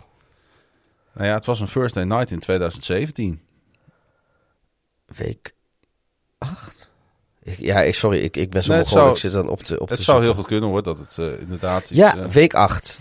Va- eh, de de 0 het 040 voor Dolphins at Ravens. En inderdaad eh, op, dan op zondag de 29 oktober. Dus dit was 26 oktober. En 29 oktober was Bears at Saints 12-20 voor de Saints. Ja. Ja, so- sorry hoor, maar ik, ik, ik moest dit even met mijn, met mijn autistische hoofd even terugzoeken. Ik kan maar die wedstrijd eh, dus Ik- nou, ik kan- ik kan hem dus ook Jij ook. I thought you all laughed. ik, ik kwam daar met Lennart en ik weet niet eens of Lennart luistert. Waarschijnlijk al lang niet meer, want we zijn al over de twee uur en drie kwartier. Dus Lennart is al afgehaakt. Maar eh, toen rookten we allebei nog. En wij waren onderweg inderdaad van Nashville naar New Orleans. En eh, we zouden slapen in Tuscaloosa, Alabama. Omdat wij die vrijdagochtend wilden we het Ryan Denny sta- stadion gaan bekijken van de Crimson Tide. En daarna doorrijden naar eh, eh, eh, New Orleans. Dus, eh dus Tuscaloosa was onze overnachtingsplek. En we hadden een hotelletje gepakt. En vlak erbij was een... wij zochten dus even op, op Google Maps... waar kunnen we nou deze wedstrijd kijken? En de enige plek in de, op loopafstand was een, een Hoeders. En die was op 500 meter van ons hotel. Alleen er zat dus serieus een zesbaans autoweg tussen. Dus we hebben alsnog een lift genomen om, om daar te komen. We kwamen daar, hebben een pitcher bier besteld en een, en een schaal vol kippenvleugels. En het eerste wat we toen hebben gedaan is naar buiten lopen om, eh, om een sigaretje te roken. En er kwam zo'n serveerstertje, die kwam achter ons aan. Want die had zoiets van, ja, die jongens hebben net van alles besteld. Dus ze zijn nu alweer pleiten, maar ze hebben nog niks betaald. Dus wat de fuck is, eh, is hier aan de hand? Dus Lennart en ik staan lekker eh, voor het raam te roken. Te kijken dat niemand aan ons bier en onze kip zit. En dan komt in één keer dat serveerstertje. Nou, iedereen die wel eens in Hoeders is geweest, weet hoe die serveerstertjes gekleed zijn. En dan komt er zo'n heel klein zwart vrouwtje. Die komt daar. I thought you all laughed. Maar goed, wij waren gewoon een sigaretje aan het roken. Dit is, eh, Ik vind het een prachtig verhaal. ja, dit is, je had erbij moeten zijn, denk ik. Ehm, hij staat nog steeds op het veld. En hij eh, heeft ook nog in de Super Bowl een eh, belangrijke rol gespeeld. Volgens mij had hij een sack. Nou, in een Super Bowl is dat groot. Dus hij eh, gaat onverminderd door en eh, het gemene is er een beetje af. En nou begint hij zich toch ook nog, eh, t- nog ook nog te bemoeien met een betere wereld. Daarom viel hij ons op en is hij de Who's That Man van eh, deze week. Meer dan terecht.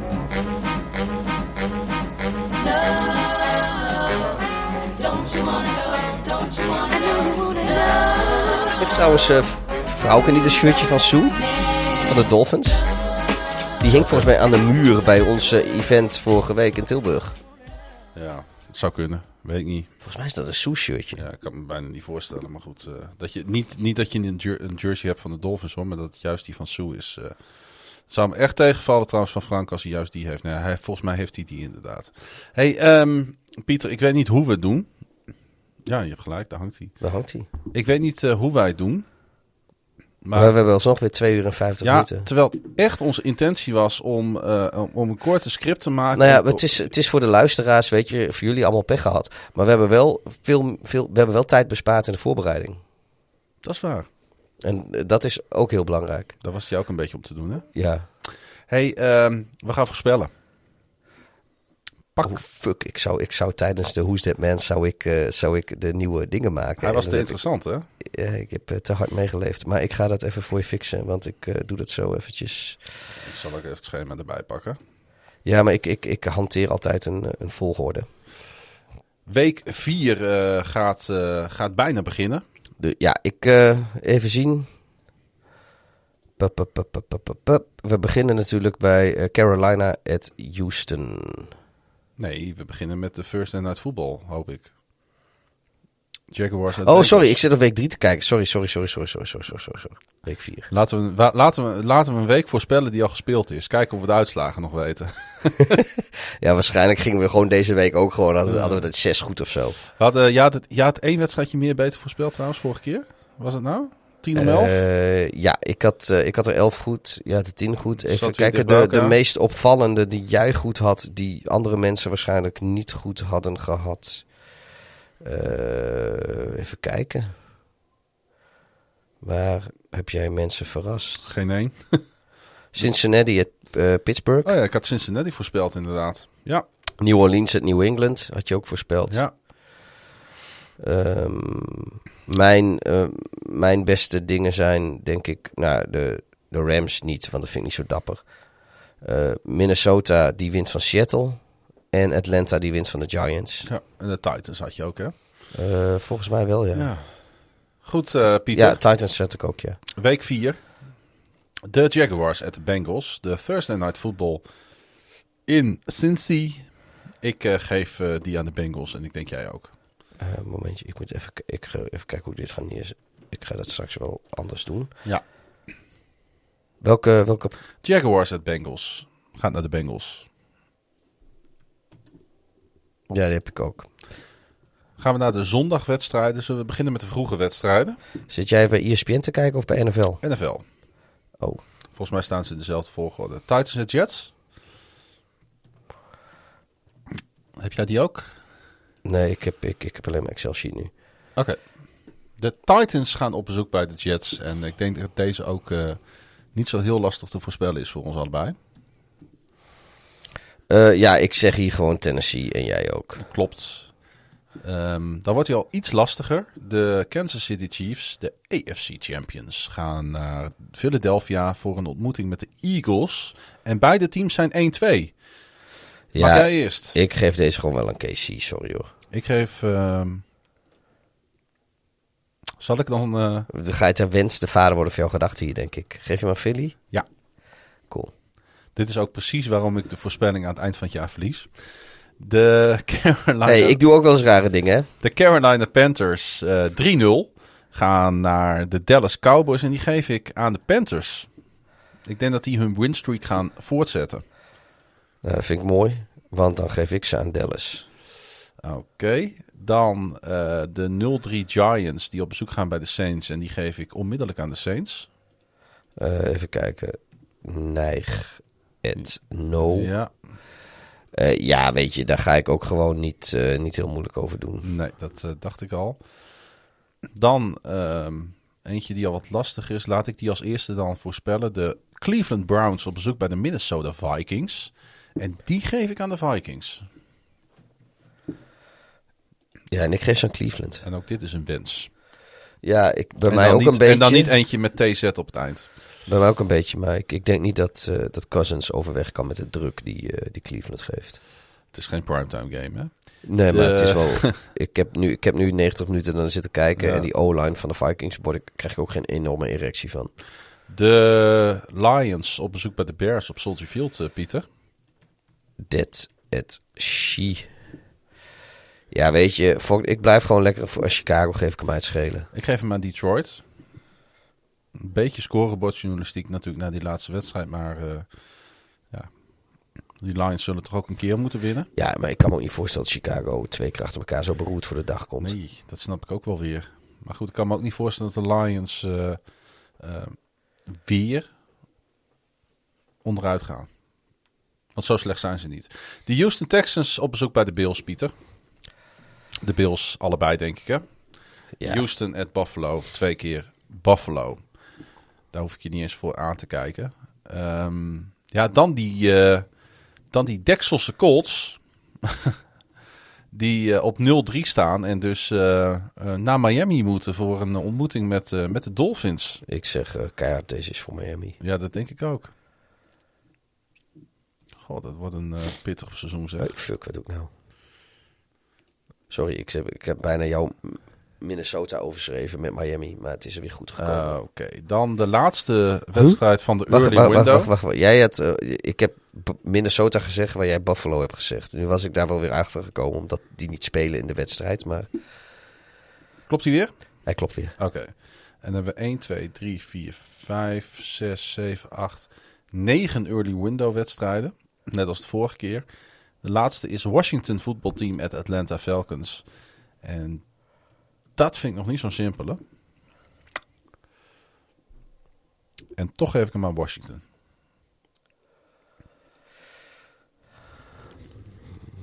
Ja, dan geef ik hem wel aan, aan Atlanta. Jij gaat gewoon weer voor Atlanta? Ja, waarom Oké. Nou, en voordat we helemaal... eh, het is bij Atlanta is het rood of zwart, hè? ja, Dus maakt, niet- maakt niet uit wat je doet. Is ook zo. Dan de early eh, eh, ehm, late window wedstrijden. Dus die eh, Nederlandse tijd om 5 over 10 beginnen. Seahawks at 49ers. Mag jij eerst? Shuttle. San Francisco. Oké, dus jij zegt SF, dan Ja. zeg ik SEA. Dan de volgende, die zal ik dan als eerste callen. Ook om 5 over 10 Nederlandse tijd de Cardinals tegen de Rams. En eh, ondanks eh, al het leuke wat de Cardinals hebben laten zien, gaan de Rams gewoon naar 4-0. Ja, dat, eh, dat doe ik ook gewoon. Dat wordt larre. Dan hebben we ook twee wedstrijden die op het traditionele tijdstip van 5 voor half 11 beginnen. Te beginnen met de Steelers at de Packers. En die geef ik aan de Packers. Ja, dat snap ik wel. Wie eh, zal ik hem geven, denk je? Ik denk dat jij hem aan de Steelers geeft. Ja, weet je, waarom de fuck ook niet? En de Baltimore Ravens. Ik denk nou wel dat Najee Harris eh, dingen kan doen tegen de Packers run. Die, en ik denk dat het die van... van ja, ik, Ik denk dat, eh, dat ook Najee Harris van een koude toendra thuis gaat komen. En de Baltimore Ravens spelen ook om vijf voor half elf. Dus tegelijkertijd met de Steelers. Tegen de Broncos in Denver. En geef me aan Denver. ehm, ik geef hem aan Baltimore. Oké. En de Sunday Night Football eh, van komende speelronde is de wedstrijd tussen de Buccaneers en de Patriots. En eh, veel hype, maar de Buccaneers gaan gewoon winnen. Ja, dit wordt verder niet spannend of zo. Nee. Doe dan inderdaad Baltimore, Denver of... of weet ik veel. Ja. Om mij part Steelers Packers. Seattle 49ers, Steelers, Packers. Cardinals Rams, wat dacht je Ja, daarvan? Cardinals, Rams. Maar goed, eh, we snappen allemaal waarom die op Night Ja, Football ja, ja. is. Want de pers smult er natuurlijk van. Hey, en dan de wedstrijd. Ja, ik weet nog niet helemaal wat ik 5 oktober te doen heb. Maar, eh, of 4 oktober. Ehm, de, de, de Raiders at Chargers. Dat is eigenlijk wel een pot waarvoor ik eh, wakker wil blijven. En ik geef hem aan, eh, aan Las Vegas. Ik geef hem aan Justin Herbert en de Chargers. Zou toch wat zijn zeg als John Gruden met die Raiders naar 4-0 gaat. En de, ook deze wedstrijd weet te winnen. Want ook dit is weer een goede tegenstander hè. Ja, het is wel een beetje... Kijk, de Chargers zijn wel zo'n team na die fucking uit bij de Chiefs winnen. Thuis van de Raiders winnen is dan wel hun modus operandi, denk ik. Maar eh, ik geef hem gewoon lekker aan de Chargers. Dan zit eh, deze uitzending erop. Binnen deze de drie aflevering. Ja. Een zware bevalling. Je kan ons volgen via het Klaasiegrun, dubbel A, dubbel S, dubbel N en Darth Hideous met zo'n laag streepje ertussen. En het NFL op woensdag op Twitter, Facebook en Instagram. Volg ook KVM Media. Kijk eens op kvmmedia.nl voor de andere podcast. Vind je het nou zo te gek dat wat wij hier doen... En dat wij ondanks ons eh, fysiek gestel eh, deze uitzendingen maken. Neem dan je petje voor ons af via Ja. nflopwoensdag.nl. Je kan dat geld beter aan ons besteden dan aan Wakku Wakku in Utrecht. Laten we even eerlijk zijn. Ah, bedankt. En eh, we zijn er volgende week gewoon weer. Ja. Ik bedoel, ja, er, wil- er moet wel heel veel gebeuren willen we er niet zijn. En laten we hopen dat Groningen dan van de firma List en Bedrog heeft gewonnen tussendoor. Maar je moet tegen die fraudeurs, hè. We gaan het allemaal zien. En volgende week zijn wij er weer met NFL op eh, woensdag. Bedankt voor het luisteren. Beste mooi.